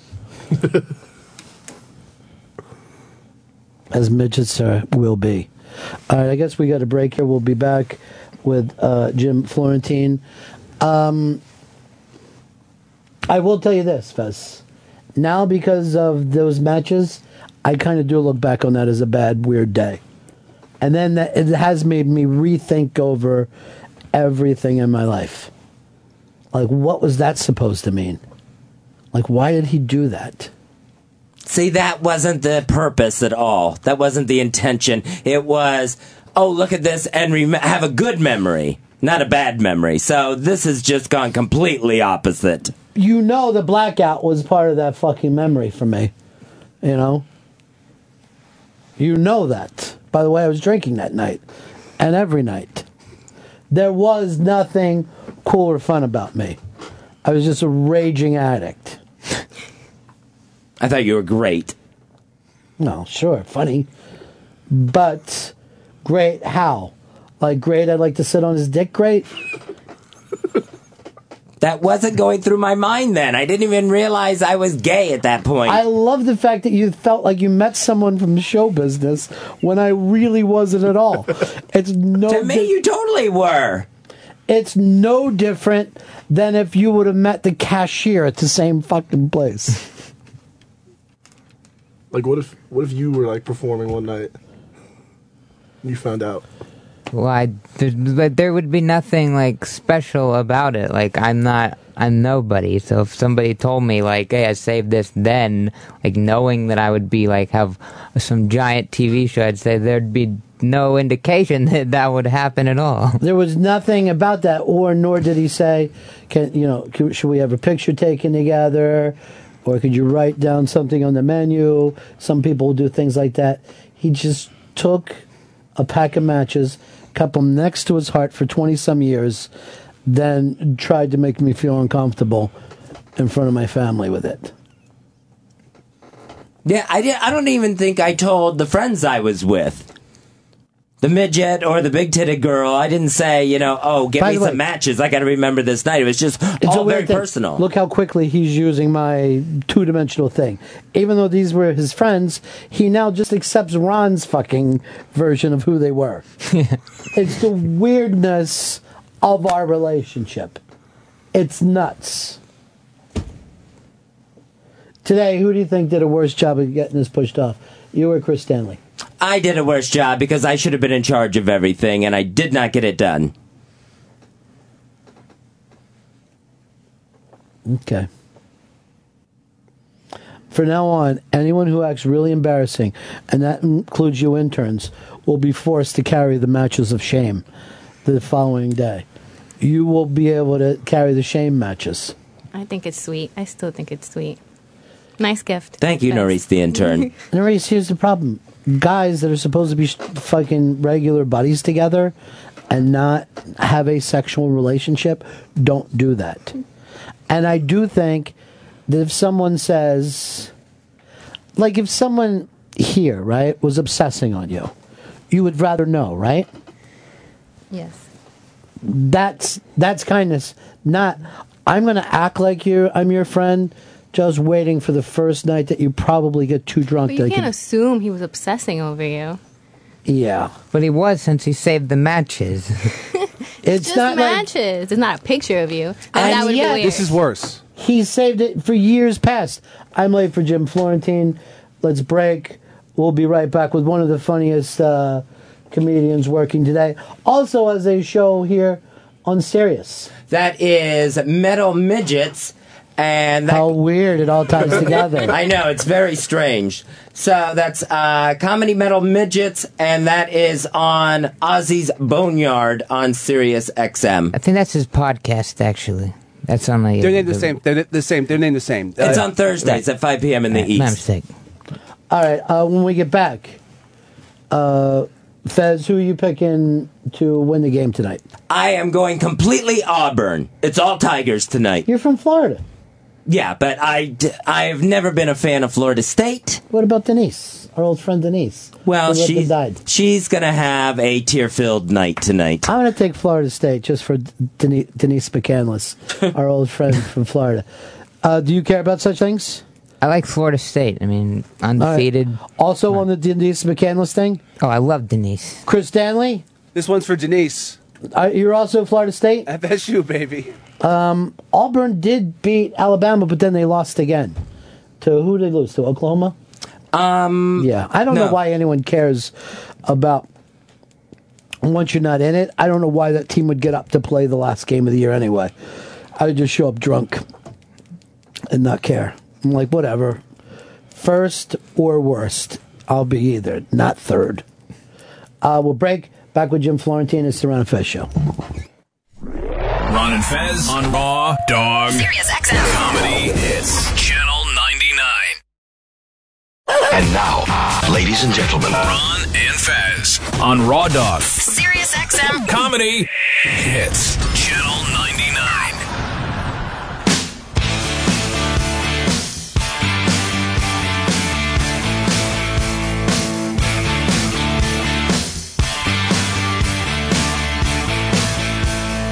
Jim Florentine is here. His uh, show, Mental uh, Metal Midgets, airs Thursday, uh, five o'clock on Ozzy's Boneyard. Now, is this different from your podcast, or are they one and the same? No, it's different. Uh, my podcast is just me ranting about different stuff. Right. And I call it Comedy Metal Midgets. Metal Midgets is just a radio show. I, I was looking for a different name for. They needed a, a name for your show. Yeah. So me- every metal thing was taken. metal injection, metal Yeah. this, metal that, metal on metal. So I just said, I don't think anyone took midgets. I love that you and Jimmy are on that station, but Eddie Trunk isn't. that that's the part that cracks me up. Yeah, I don't know how that happened. Something went down. Yeah, of course it did. Something's always going down with Eddie. You also, of course, do that show with him, him which, by the way, is just great, man. It's New just- season's going to start next Saturday, January 18th. We're taping in New York. 12 weeks. We're doing, going to tape every Tuesday and it's going to air on Saturday. So January 18th is the Are premiere. you guys going to do it at the Hard Rock? I know. no, we're doing it at a studio up in Harlem. Really? Yeah. And you're going to have a studio audience with you? Or? That's yeah. great. Yeah. I think that's the way to do the show, is to do it almost like in real time. You know? It makes it more topical. Mm-hmm. Shoot it on Tuesday, airs on Saturday. Got four days to edit it and put it on the air. I'll tell you one, one reason that I'm a big fan of Mr. Florentine's because so many people get these gigs and they f- still find ways to bitch about life. But you oh, you do shows about shit that interests you and stuff that you find enjoyable. Of course. Yeah. My whole growing up, I just made prank phone calls because I was always grounded as a kid, and I listened to heavy metal. And I, I've gotten done the two big TV shows, Crank Yankers, and that metal show from doing that as a child. That was my whole childhood. Isn't that the beautiful thing? Is like all this shit that they told you when you were a kid.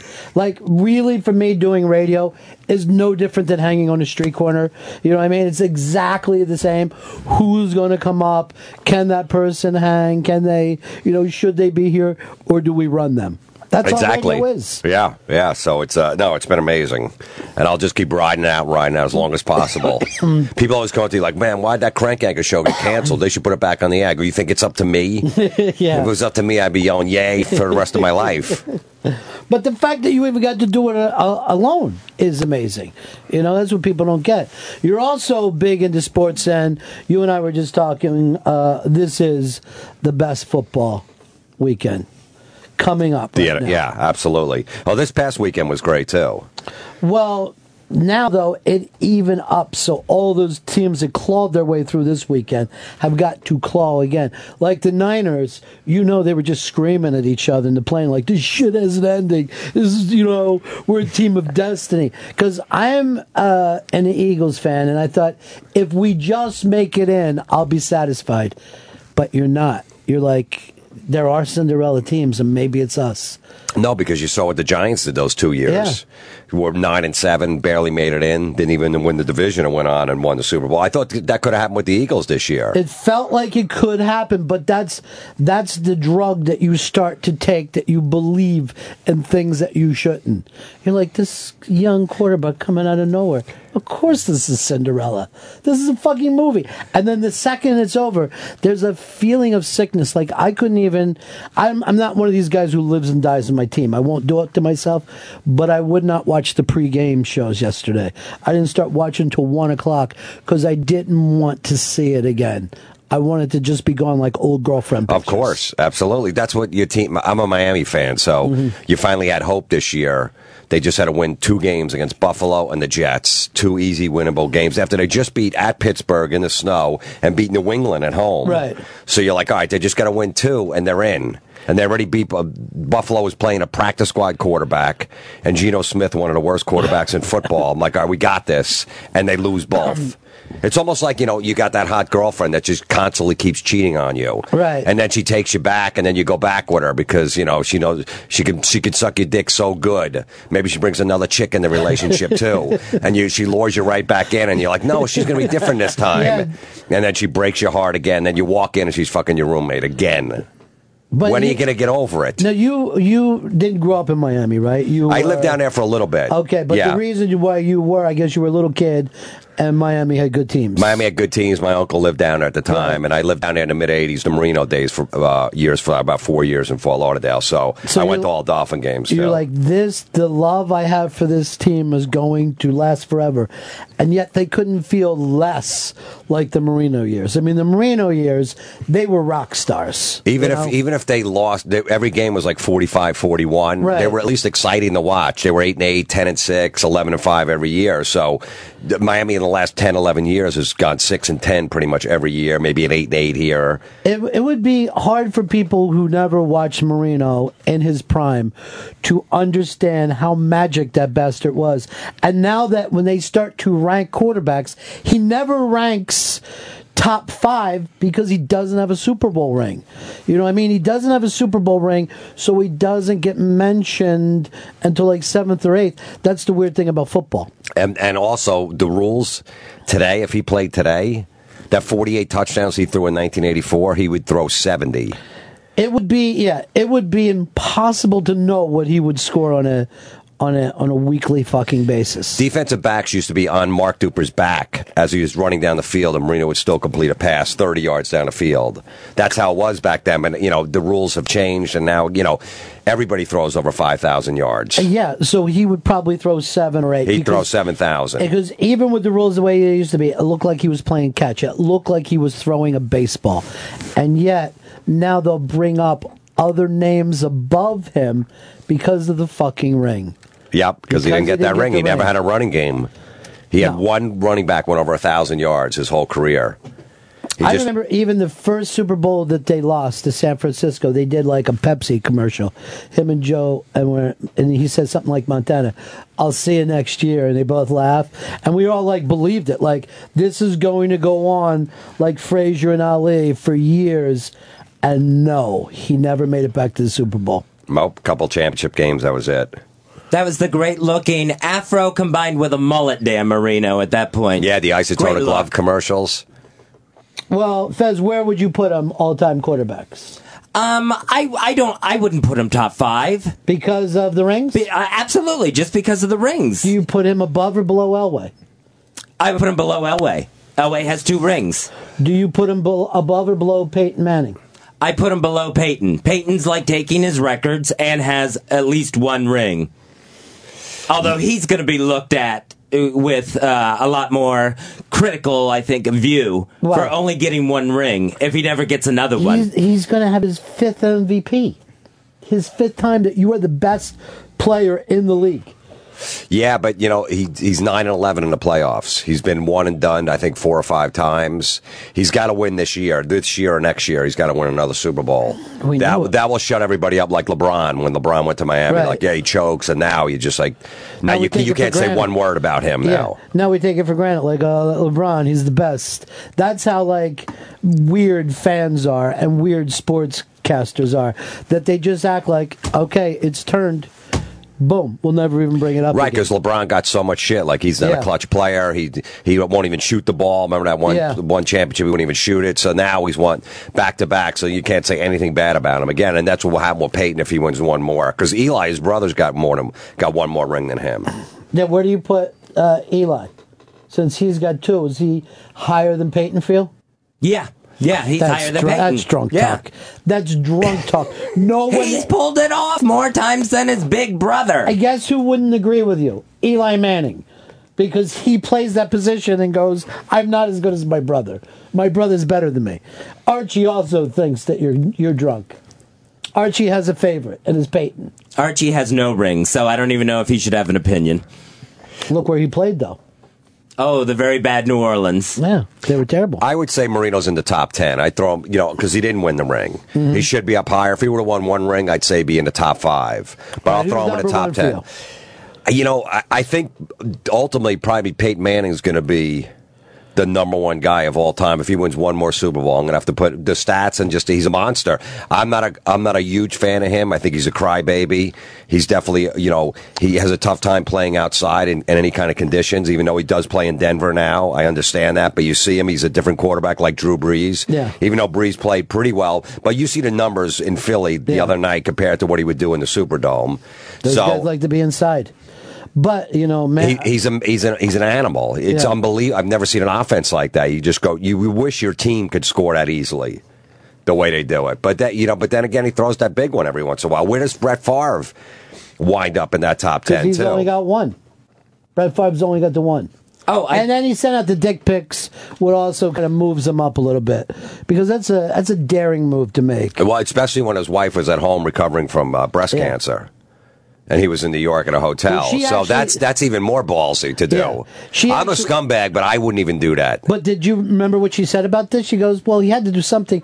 I, my titties hurt so bad I couldn't do anything for him. So we, he was going to go out." Is she said that? Yeah, That she should she should get Woman of the Year. Yeah, she's a She should write a book just on that. She's oh, she passes Marino's wife, who Wow. also, who also said like whatever. She, because Marino, that remember when that kid popped up? Yeah, And then his that wife hurt. said like, "Yeah, but I wasn't on the road with him, so this is really kind of my fault too." Uh, get all the Barca, the the great sports writer. I want to see who he does his all time number one. And your all time number one is Fez My all time number one, Joe Montana. because of the four ranks. Yeah, I mean, Mont- Bradshaw won four. He's right below Bradshaw Montana. won. Did you ever see Bradshaw's numbers? He was handing off 50, 60 times a day. He would throw some of those games 10, 12 times. Yeah, Bob Griese That's was seven said- out of ten in the Super Bowl for like 110 yards in '73. And, and that's the perfect team. Like Trent Dilfer, he has one. and That's it. Could be a fluke. You can only take rings into it so much. I will tell you this. Do you think Trent Dilfer would be working for ESPN if he didn't have that ring No now? way. That ring was his guaranteed to spend the rest of his life. right because he's got credibility. Before he's like, well, you were just a, a mediocre quarterback. No one's going to listen to you. And he used to put a towel over his head. And now there's a guy in Buffalo that can't get a call back from ESPN because they have Dilfer and his one stinking who cares ring. Which, by the way, he didn't have a great game. He was an MVP of that game for the Ravens. Remember, that was Right. like some really low scoring game. Yeah, they still let him do the Disney World commercial because they didn't want. He hadn't murdered anybody. yeah, because his record was still clean. The MVP had apparently murdered someone that year. Jim Ray Lewis. Florentine sitting in with us, and you know, I gotta say, you're doing radio now. The day it kind of broke my heart to see you down working on the computers with in the bullpen. I'm like, you need a full staff at your every beck and call. Yeah, well, we'll see. We would never go work on computers. My staff wouldn't even put this show together today. They feel like somebody should be doing it for them. I don't know exactly how that works. I'm not tech savvy, but Don't just be. throw me. Yeah, exactly. I don't. Yeah. Don't be tech savvy. Get I- a kid to do it for you. I, I got my nephew doing most of my stuff, my podcast and everything. I just got a little recorder. I do it in, and I'm Right. like, here, take it. I don't know what to do, and You uh, to really enjoy radio, you have to yell out, "Why aren't these headphones on?" To some, you know what I mean? Yeah. Because if you want to be the technical guy, that just turns you into somebody who's going to spend the rest of their life annoyed. No, you made you made it up the right way through your humor, not through the fact that you run a really tight board. um, that's the last thing you want to do. Um, here is. Um, Let's go over to Eddie in El Paso. You're on the Ron and Fez show. Hey, Ronnie. Hey, Fezzy. Um, I just wanted to let you know that uh, why Eli was better than Peyton because Eli beat the Patriots in the Super Bowls when uh, the Patriots were, were so heavily predicted to All win. right, that's a really good point. Like, where do you guys put Brady? Is Brady top five for you guys? Yeah, uh, yeah. I mean, so many guys are coming in and out because I mean Brady, Manning, Eli. I, you know, Eli's. I'm gonna. He's gonna fall in the top fifteen, even though he won two Super Bowls.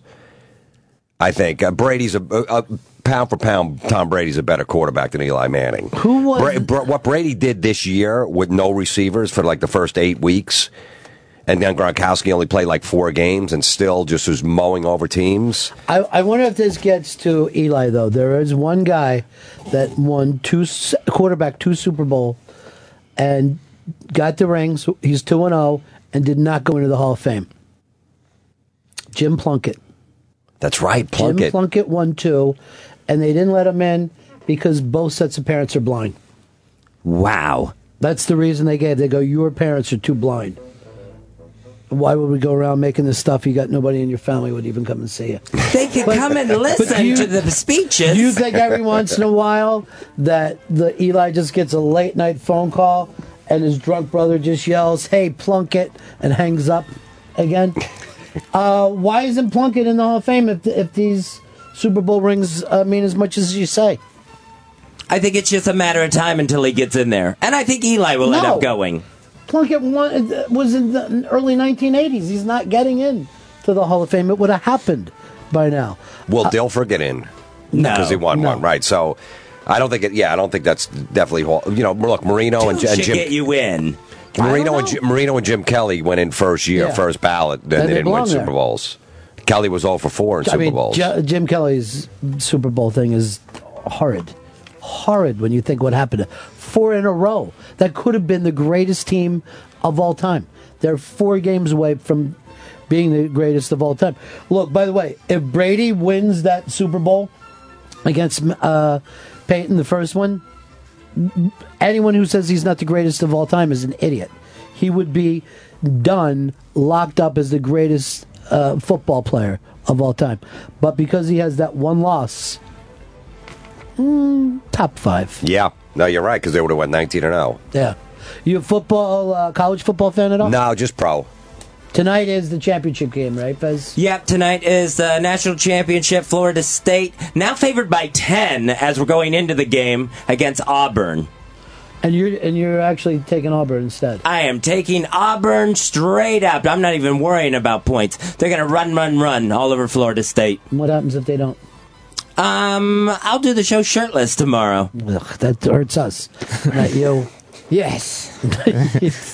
I knew you'd like it, Shelby. It's the stupidest thing I've ever heard. Um, I just couldn't waste too much. T- like I, I spend all day on Sunday watching football. Yeah. Then I'd have to do Saturdays too. I just It's couldn't. I just it's too much. and there's too much college to even follow. Right, because You know, it, it starts on 100 teams. Thursdays, starts Yeah. on Friday. It, there's games all over the place, and even at, at the end of the day of Sunday, I feel like I was, sometimes I just wasted my whole day. I got nothing accomplished. You you have you really because you're watching now to eleven o'clock at night, and you look over your day and you go, "What was that?" But you also you won't watch the red zone. I love the red oh, zone. Oh, you do. Love the red Oh, zone. it's fantasy that you don't like, right? Oh, I hate fantasy football. Yeah, I got into it for a couple years, got out of it this year, and feel completely better. It's it's it's almost like when I quit coke. It's the same thing. Like Right. I thought I loved it because of the rush I was getting, but no, my life was out of control being in the fantasy football. It's terrible, terrible to care about shit that doesn't matter, and ruins almost every game. It does because yeah, you, you're you're you're rooting. If you're a big fan, if you're just a casual fan, then Right. fantasy football's perfect for you. You're not you have no vested interest, but there's no reason to root for any guy in the Redskins if you're a Giant fan. If you have to have him on your team that Oh, week. D- You can't watch a Redskin game and go, I want, you know, Garcon to catch 15 passes, but I still want them to lose. No, you want him to drop every pass Sure. and blow out a knee in the first quarter. That's what you want. So you got the personality of a, of an Eagles fan. You do hope for uh, injury. Of course. When they were, boo- I loved how they were booing Saturday night. Yeah. Every time the Saints, because the Saints, they were definitely faking injuries to stop Right. the Eagle offense. And you know what's really weird is because of the new stadium, and this is actually true of Washington as well. It's not as ugly as a crowd as they used to get. Like the old Vet Stadium was a frightening place to go. I had a friend who went there who got beat up for wearing Eagles stuff by other Really? Eagles fans. Yeah, they just didn't feel like it was the right Eagles gear.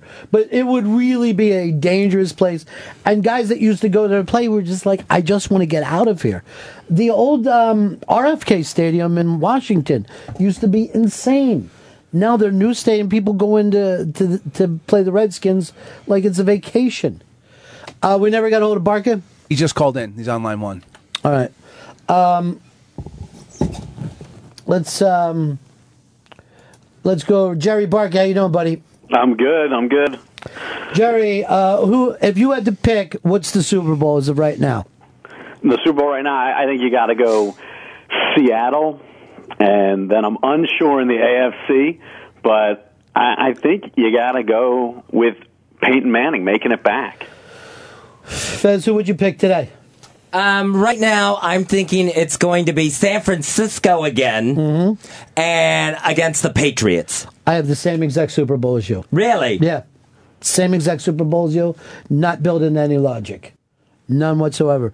But seeing the Niners win that game yesterday, knowing that they shouldn't have, I just feel like they won it in a big, big way. Can they go into Seattle and win that game, though? Yeah. the They championship can. game? If there's any team that can go in there and beat them, um, they can. And I think I think they mop up next week in North, in North Oh, Carolina. uh, yeah. When um, Carolina. Yeah. Yeah, San Francisco will go in. They'll shut down Cam Newton, and then you know it will be Seattle who will destroy New Orleans all over again in that championship game. I don't know. I think Seattle is going to get knocked out, and I don't know where it's going to happen. Who are you picking, Jim? If you had to I pick think Seattle and New England. Seattle and New England. No love for Peyton Manning in that room. No, Nah, because he's gonna. It- We're- we're it- whether it's enough. whether it's the weather or you know, look, uh, who they're playing the Colts right this weekend. You, Andrew Luck could go in there and win that game. He's playing the Chargers. oh, they're playing the Chargers, but who Chargers them already beat weeks them, And Can I right? tell you something? The Chargers have a weird vibe around them too. Yep. The, the Chargers you don't want to bet against. The last time they played them, they shut down Peyton Manning the entire their entire offense. And then you got the week after either the Colts or New England. You're gonna have to play Denver if they get past San Diego, and either of those teams can beat them. I- I'm not sold on, on, on this Patriots squad. I don't. I, I just I'm not sold on them. No being one is, put the D but we there. know Tom Brady, and he's handsome. and it's time for Brady to be 500 in the Super Bowl because I'd be betting against him in the Super Bowl. I think he's going to end up with three and three in the Super Bowl. That would be the best stat ever. He's looked at life from both sides now. Well, uh, there was one other guy uh, the same exact way. What is he? Two and three? Um, who is that? I'm. Can you believe him, Chris? Unbelievable. Doesn't remember. That's this is went scary. two, went two and three in the Super Bowl. You asking me or Fez? I'm going to say is Staubach two and three. I don't know what Staubach is. I'm I'm thinking Elway. Elway's two Oh, and that's three. right. Yeah. Elway's two I'm a three. dope. Yep. I can't. But who ranked Elway higher than Marino? I did. Two Uh, rings, Mister. With Terrell Davis and that running game. Uh, You also, yeah, you just don't play. The rings don't mean everything because you can go in there with a. I get that you have to have a ring to be a quarterback. I get the the heat against Marino for never winning one, but it doesn't mean that somebody's better than you. We can't look at any of these guys and say they're better quarterbacks. than If you Dan take away the rings, Elway, Marino, the- well, Elway's rings, Marino was a better quarterback. Elway's probably better at two uh, at two minute uh, quarterback at the end of the game, fourth quarter. Hmm. Marino had some great drives at the end too, but Elway was famous for that. But uh, pound for pound, Marino was better. And quite frankly, could you imagine if Marino was in San Francisco? Forget it. Forget it because he, even Shula was an old guy by the time. You know what I mean? That everyone knew what Marino was going to do every goddamn game, and he still did it. Could you imagine if there was some running plays, some weird screens Uh, um, Shula was famous for not getting rid of his coaches, his coordinators, who were terrible. Yeah. Who Marino hated, Gary Stevens and Dom Olivadotti, and he never would. The the owner even would say fire him. He goes, I'm not firing him. So Shula's like, I'm going if I'm, you're going to make me fire him. So that's why Shula was there that long, and that's why those coordinators, and that's why they had the shittiest defense, and even their offense. Marino Marino would just want to call the plays himself. He's like, I don't. I'm not going to hand off on third and six here. I'm throwing the ball. and hard. Yeah. I'm throwing it hard, so catch it. Um, all right, here's Chad in Iowa. Chad, you're on the Ron of Fez show. Hey guys, uh, welcome back to the radio. It's good to hear you guys. And uh, Thanks, buddy.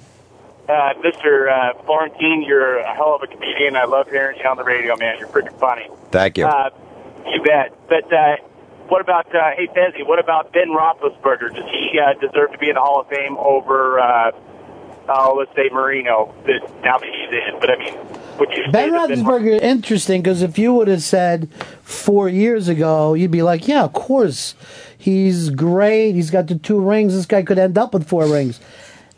Look, you look at him totally different now today. You do not look at him the same way you did just a couple years ago.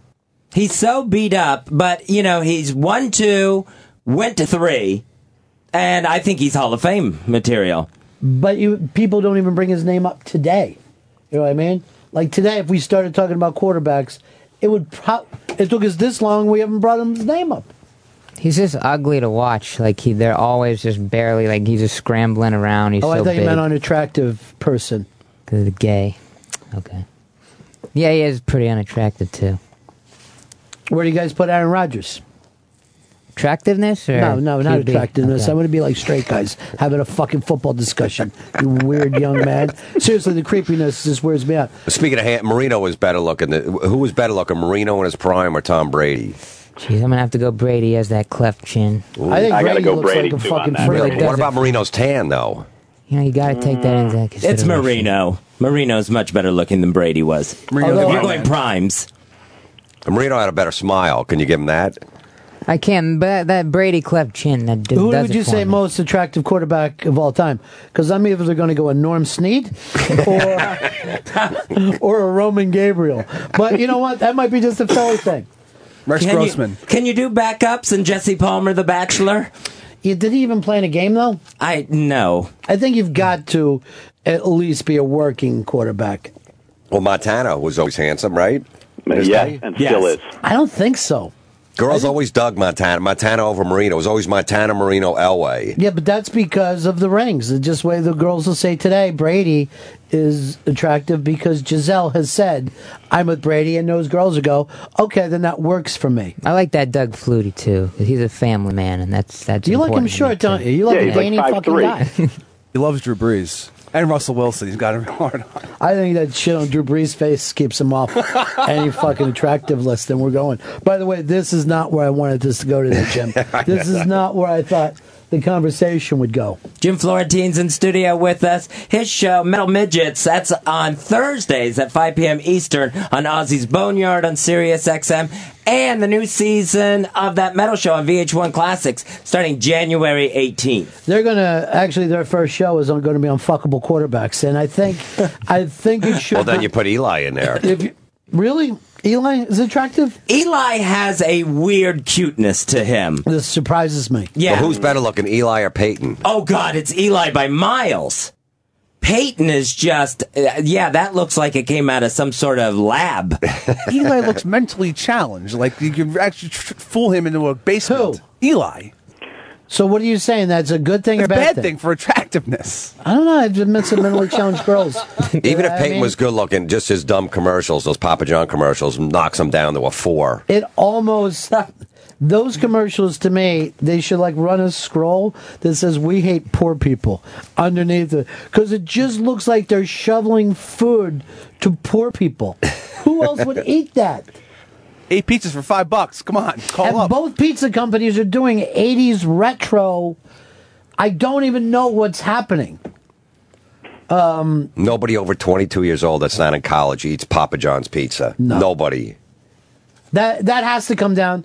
There's three of us and we have five bucks. Yeah, exactly. Let's call Papa John's at, at 1.30 in the morning. There we didn't get laid, so let's eat pizza. There was a story, uh, I think maybe a couple of months ago, where uh, one of Peyton's Papa John's got robbed while he was playing. And, like, he should have been mining the store. Like, it was his fault the place got robbed. He really should have been there behind the counter watching things. Probably wouldn't have got robbed if he was. Um, I think though this also is an East Coast prejudice that if you're in Iowa or North Dakota, where you don't have Italian people selling Italian food, you will go. Oh, we're calling Papa John's You might have a point. because people get desperate other places in the country for, and what they're willing to eat and call pizza. And but the, the Papa himself, I guess that's his name. I guess they call him Papa. I kind of see as being one of the worst people in the world. Oh yeah, you could tell. I mean, supposedly he worked for Pizza Hut, and he took their he took their recipes, and he went to Papa John's or something. Allegedly, Or I didn't something. even know that. Oh yeah, yeah. He was yeah, he was like a pizza Hut executive, and he left there on bad terms, and he took their ingredients. Like, who's going to steal from Pizza Hut? All right, I'll give you that, Fez. Who would you be with? Peyton Manning or Papa John? Oh, I'd go with Papa John. Not me. Oh God, Really? No. Yeah. He's an alcoholic. Better ingredients. Better pizza. That's Papa John. Uh, Jerry Barker, who's going to win the game tonight? I got to go Florida State on this one. Everybody's going Florida State except for the guy from uh, Florida, Fez Whatley. It will not be Florida State. All Auburn tonight. Florida State has the Heisman winner. They don't win national championships anymore. Charlie Ward, Charlie Ward, Florida State won a national championship, right? Oh, how long ago was that? 20 years, 20, 20 years if you want to. I'm glad that you had it, though. I'm glad that you had that little piece there. Uh, here's uh, Rich and Yonkers. Hey, Rich. Hey, buddies. Yeah. I want to make this argument here for Tom Brady. With this NFL, with the expansion and how they want everything to be, you know, everybody equal, with everybody going to different teams, you can't build a dynasty. And Joe Montana had the opportunity to do something in Kansas City, and without the greatest football player ever next to him, he didn't do very much. Tom Brady did more with less than any other quarterback, and I'm not a Patriot. He fan. certainly is this year. He certainly is this year. It'll be amazing if he gets back to the Super Bowl this year. Yeah, we're missing his two tight ends, Wes Welker. I, I don't know. I don't understand why the Patriots wouldn't give him two more million dollars. I don't get to the stay on the team. Yeah, that was a weird thing. Something must have went down behind the scenes. Well, they were Welker, fucking with him remember up Welker started talking about Rex Ryan's feet, and maybe he, maybe Belichick had enough of him being mouthy or not doing it the care. Belichick way or something. I really wouldn't care if somebody said something about somebody's feet. I'd be like, whatever, just fucking catch it. They also let Woodhead go, which was he was a great third down. Uh, he's, he's killing it in the Chargers. Yeah, you're right. Those guys are still out there playing. It's not like they aged out or something. But you know, look, they always find another white guy to plug in who looks like Welker and catches just like Welker. It's unbelievable. Um, Steve, Steve, in Texas, go ahead. Hey, what's going on, guys? I Yeah. think John Elway beats out Marino uh, because of the three losses, not because of the two wins. Those three losses were just like uh, Marino's one loss. He had no team around him, no defense, no running back, and he just carried the team on his shoulders. But he was able to do it three times. All right, before we even get into that, John Elway completely unfuckable. I don't care what any woman says. Uh, I, I just think completely. Am I crazy there, Fez? Uh, no, you're not crazy there. That is all teeth, and he's aging like a woman in the Kennedy family. He actually looks That's like scary. Rose Kennedy now. But what about in his prime, though? No, in his prime, he was still all buck teeth. Yeah, it was. It was. It was. It looked like his helmet didn't need a face mask. so Fez, No, he's, he makes a good point. The guy on the phone about Elway going those Yeah. three Super Bowls with no team. And they were those, they were awful losses though. 55-10 to the Niners. He got smoked by the Giants when they were favored. There's a the Redskins with Doug Williams at quarterback. They beat him like 42 to 10. I mean, he had the three amigo wide receivers, Karl Mecklenburg on defense. I, I don't know. I mean, I'm going to go Marino over Elway, probably just because I don't like Elway. But those were bad, bad Super Bowl losses. Yeah, they were pretty awful. And look at the quarterbacks he was losing to. Yeah, Doug Fucker Williams. who was never seen before or since that. Uh, you know, I think wasn't he in Tampa for a while? Yeah. He was fucking eating shit down there for years. And then before you know it, he wins the Super Bowl. And then, like, six months later, he's the coach at Grambling. You're like, what? This is what you build upon this? Uh, but here's the weird thing: when Elway came back and won those Super Bowls again, it just changes the way that you look at him. You're just like, man, I guess he's great. I guess he's fucking great. He Right, because you don't put rings. Kelly in the top 10 because he No. lost No. four Super Bowls. So Kelly was a great quarterback. And yet you look at Kelly, and this is the weirdest thing about fucking fans, as you look at him like kind of a loser. Not not the fact that his team won more games than anyone else in the nineties. This is the shitty thing about a football fan. You don't care about anything but the final game of the season, and then you judge a man's career on it. He, yeah, I mean, that's all there is because, and also because he didn't stay in the There spotlight. isn't, there isn't all there is, though. You don't do that with a baseball player. Baseball fans do not sit down and say, "Well, DiMaggio is better than Williams because of rings." They would. You would never have that conversation. It's almost like football fans know less about their sport than baseball fans know about their sport. Because you're saying the only way that you can measure a single man is what happened with 40 other men. It's the dumbest measurement in history. and it's especially for the quarterback. And it's it wasn't. But did we judge this? Was did we judge it that way 20 years ago? That seems like a. It's almost like Marino created the argument for. It is a good point that you don't judge O.J. Simpson for not getting into uh, the Super Bowl. You, as a running back, you judge him for you know killing his wife. That'll throw people off.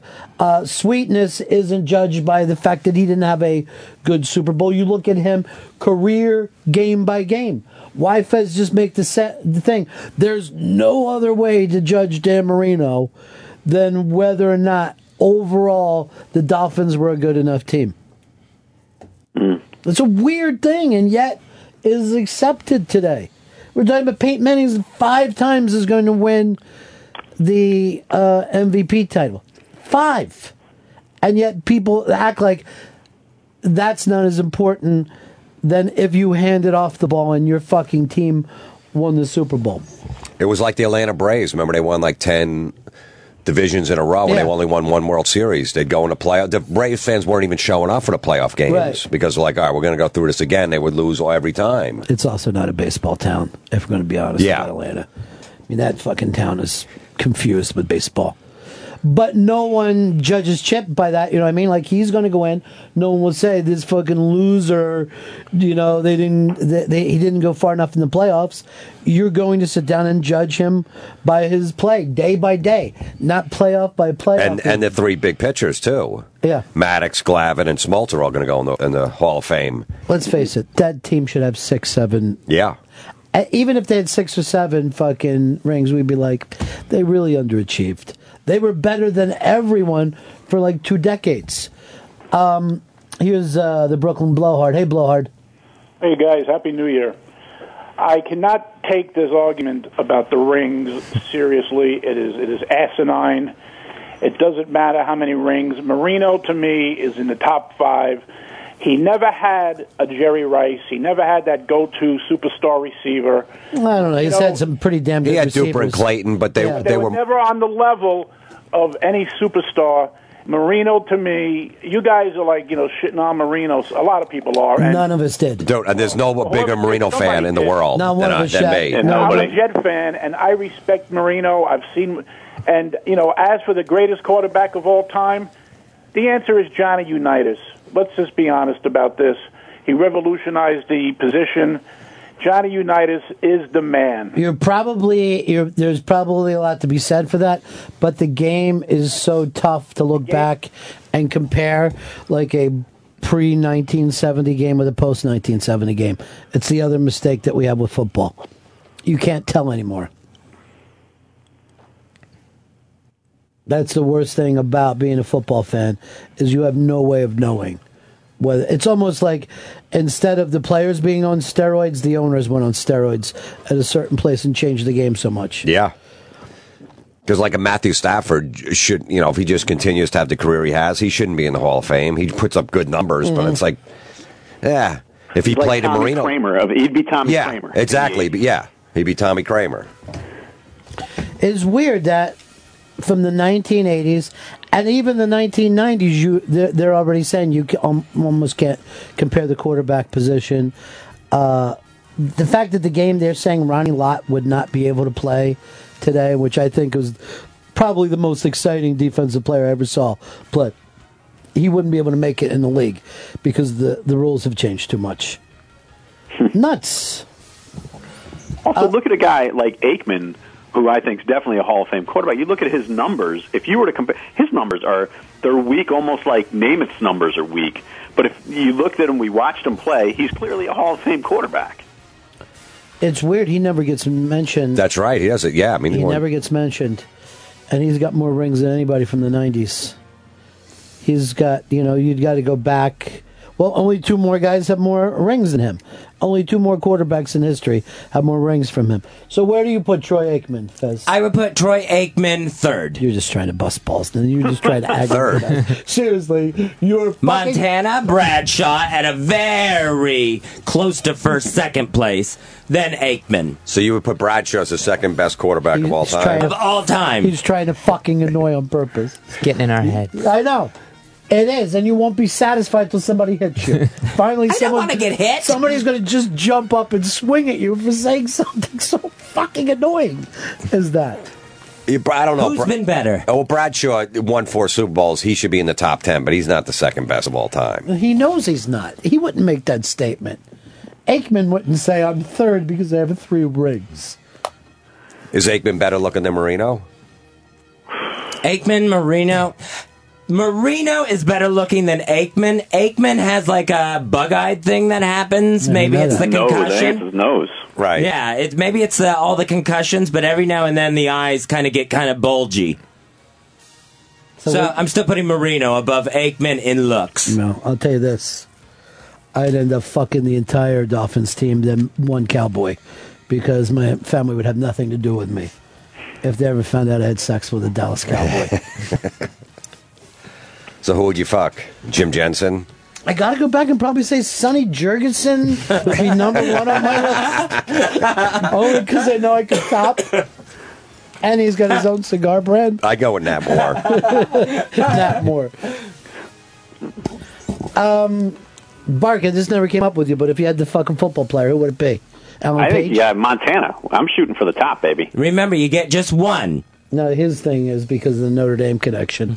And Notre Dame guys, they love, they live and love for Joe Montana. That's right.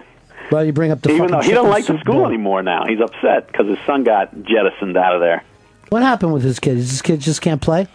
Yeah, pretty. But I don't think Joe reconciled that. He couldn't. He couldn't reconcile that. Everybody else did. Can you imagine, though, to be Joe Montana's kid and then choose to play quarterback? You know? Yeah. And then wear 16 at Notre Dame, even though he wore three. Even though Joe wore three at Notre Dame, his kid wears 16. Just not smart. Yeah, I don't get that at all. I feel like if Johnny Carson's kids started trying to have a talk show. Or Carlin. Yeah, Had his why- kid tried to do stand up. Why do it to yourself? The only person that could compete like that with a family member has to be Gallagher too. I can't think. Julian Julian Lennon tried. Oh. Jakob Dylan got a little little uh, success. you know, but A the- tinge. Yeah, and all, obviously even Jakob sounded and went in a different direction than his dad. But most of the time, like Julian Lennon looks so much like his dad that it's like fucking almost scary. And like he's fifty years old and is still like, you know what, dude? I'm just trying to do some albums. Stop bringing up my dad to me. Yeah, I'm Hey Jude. Okay, good, good. We got that out there. Yeah, Lucy in the Sky was my girlfriend. I say it in every fucking interview. It's got to be awful. It's like Al Capone's kid said, "I'm not even going to bother fucking being a gangster." It's not worth it to me right now. He's bootlegged a little bit. Uh, Jerry in Kansas, you're on the Ron and Fez show. Hey, Ronnie B, million bucks. Yeah. Thanks for uh, uh, moving over. Love the show. Fran Tarkenton played in three Super Bowls. made it to the Hall of Fame. Ne- never won the big one. Where does he rank on the list of quarterbacks? I've got on my list. I got Tarkenton as seventy third. Uh, he was at seventy fourth, but he has moved up. I worry this kid out of Texas is the next fucking this Texas A and M kid, Johnny Football. Reminds me of Fran Tarkenton. Well, you know, Tarkenton had the, the yardage record till Marino broke it. Yeah. So he threw a lot of yardage in the 70s, which was, you know, when they didn't throw then. And he played outdoors in Minnesota before the dome. But he would also throw, and if you go back and watch this, sometimes 12 or 15 seconds after the snap. Oh, Like, yeah, he I would know. run back and forth and then throw downfield uh, after running 40 yards around back there. There's nothing to compare it to it. And that's where I see Johnny Football. Uh, Jerry, who's going to get the first draft? Is it Houston? It's yeah, the Texans will. All right. Are the Texans forced to talk take either Clowney or Johnny Football because of their fans? I well, the one thing is there's a lot of guys down in the Houston press that are pushing for Johnny Football, though he is clearly no one's number one on the board pick. Um, but they're definitely pushing that because they dealt with Matt Schaub throwing like four, uh, six picks. Uh, Yeah, because he's sixes in a also good press. It's like uh, you know a Texas kid staying there, but it seems like if you were drafting and you didn't take one of those, one of the two names of players that regular people know, your fan base is going to uh, go crazy. But didn't didn't the Texans didn't that happen to him with Vince Young? Yeah. When Vince Young was Mhm. coming out, they were everyone said you got to take him, you got to take him, and then he went to Tennessee, and it turned out to be the right decision.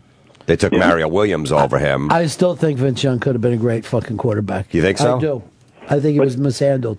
I still think that guy could have been one of the greatest of all time. The Texans, though, were also snake bit with Mario Williams. He did not really produce there as a number one overall, and they took him over Reggie Bush, who is, has had a, a better career probably than Williams, not a spectacular one, but they're definitely snake bit on the can't miss defensive lineman too. So it'll be interesting to see what happens. But their coach, the coach from Penn State, who basically told Penn State to f off on his way out, Yeah. um, he he seems to be he'll be a great NFL character. Loves the f bomb and uh, nice chiseled chin. So you don't know who he's going to take. No, I don't know. I don't. They don't know right now either. They're just. He doesn't even have his coaching staff. So And he's a Belichick disciple, so you know he's going to be miserable and cranky. I like those guys. I like those guys too. I don't know why anybody coaching football would be in a good mood. It's just you're there constantly. It comes down to one fumble, One play at the end. Everything that you worked on is screwed. You're just screaming at some 380 pound guy. That's why John Harbaugh is the shit. He's a maniac the entire game. Yeah, it's true. And now I'm kind of pulling for him. I don't know. I- I think I was all on Green Bay's defensive coordinator, not realizing, I don't know, they're going to run. Kaepernick's going to run with the ball on third down if it's third and four or third and five. Well, he can't be on the fucking field, dude. I'm sorry, but this, it, to be able to be out there and catch Kaepernick is not going to be the coordinator's fucking position. Fez, who would you pick number one overall? Uh, if I'm Houston, I take Manziel. They have totally lost the fan base with fans showing up at Matt Schaub's house to, you know, write mean things and scream at his family. Yeah, but you can try to please the fans, but then if they don't fucking win, no one's going to remember I liked this guy and and when he was a college player, they hate him. They'll they'll just hate him. I don't just don't know if he's a pro, and I watched him a lot.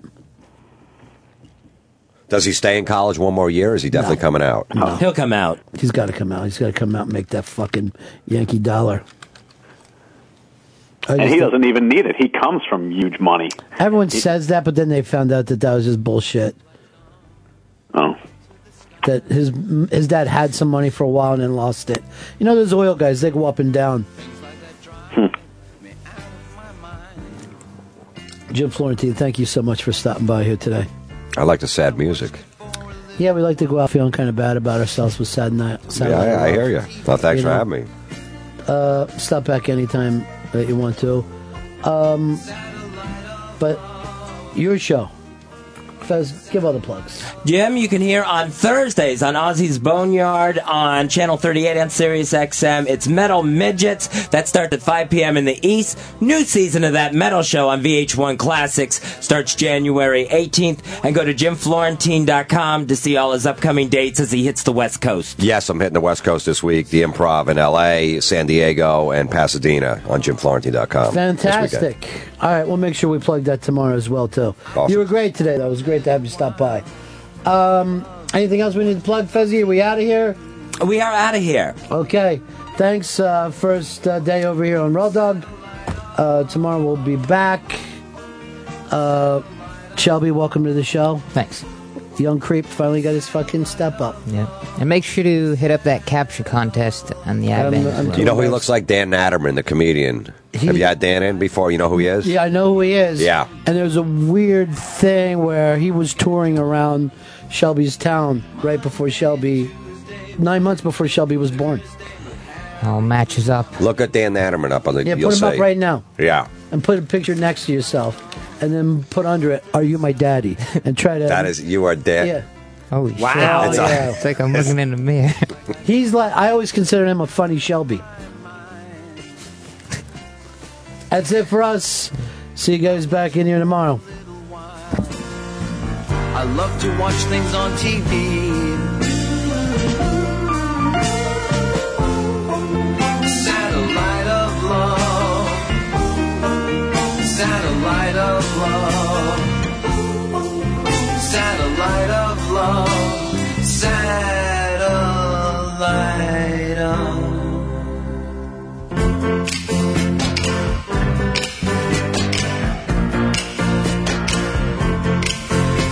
satellite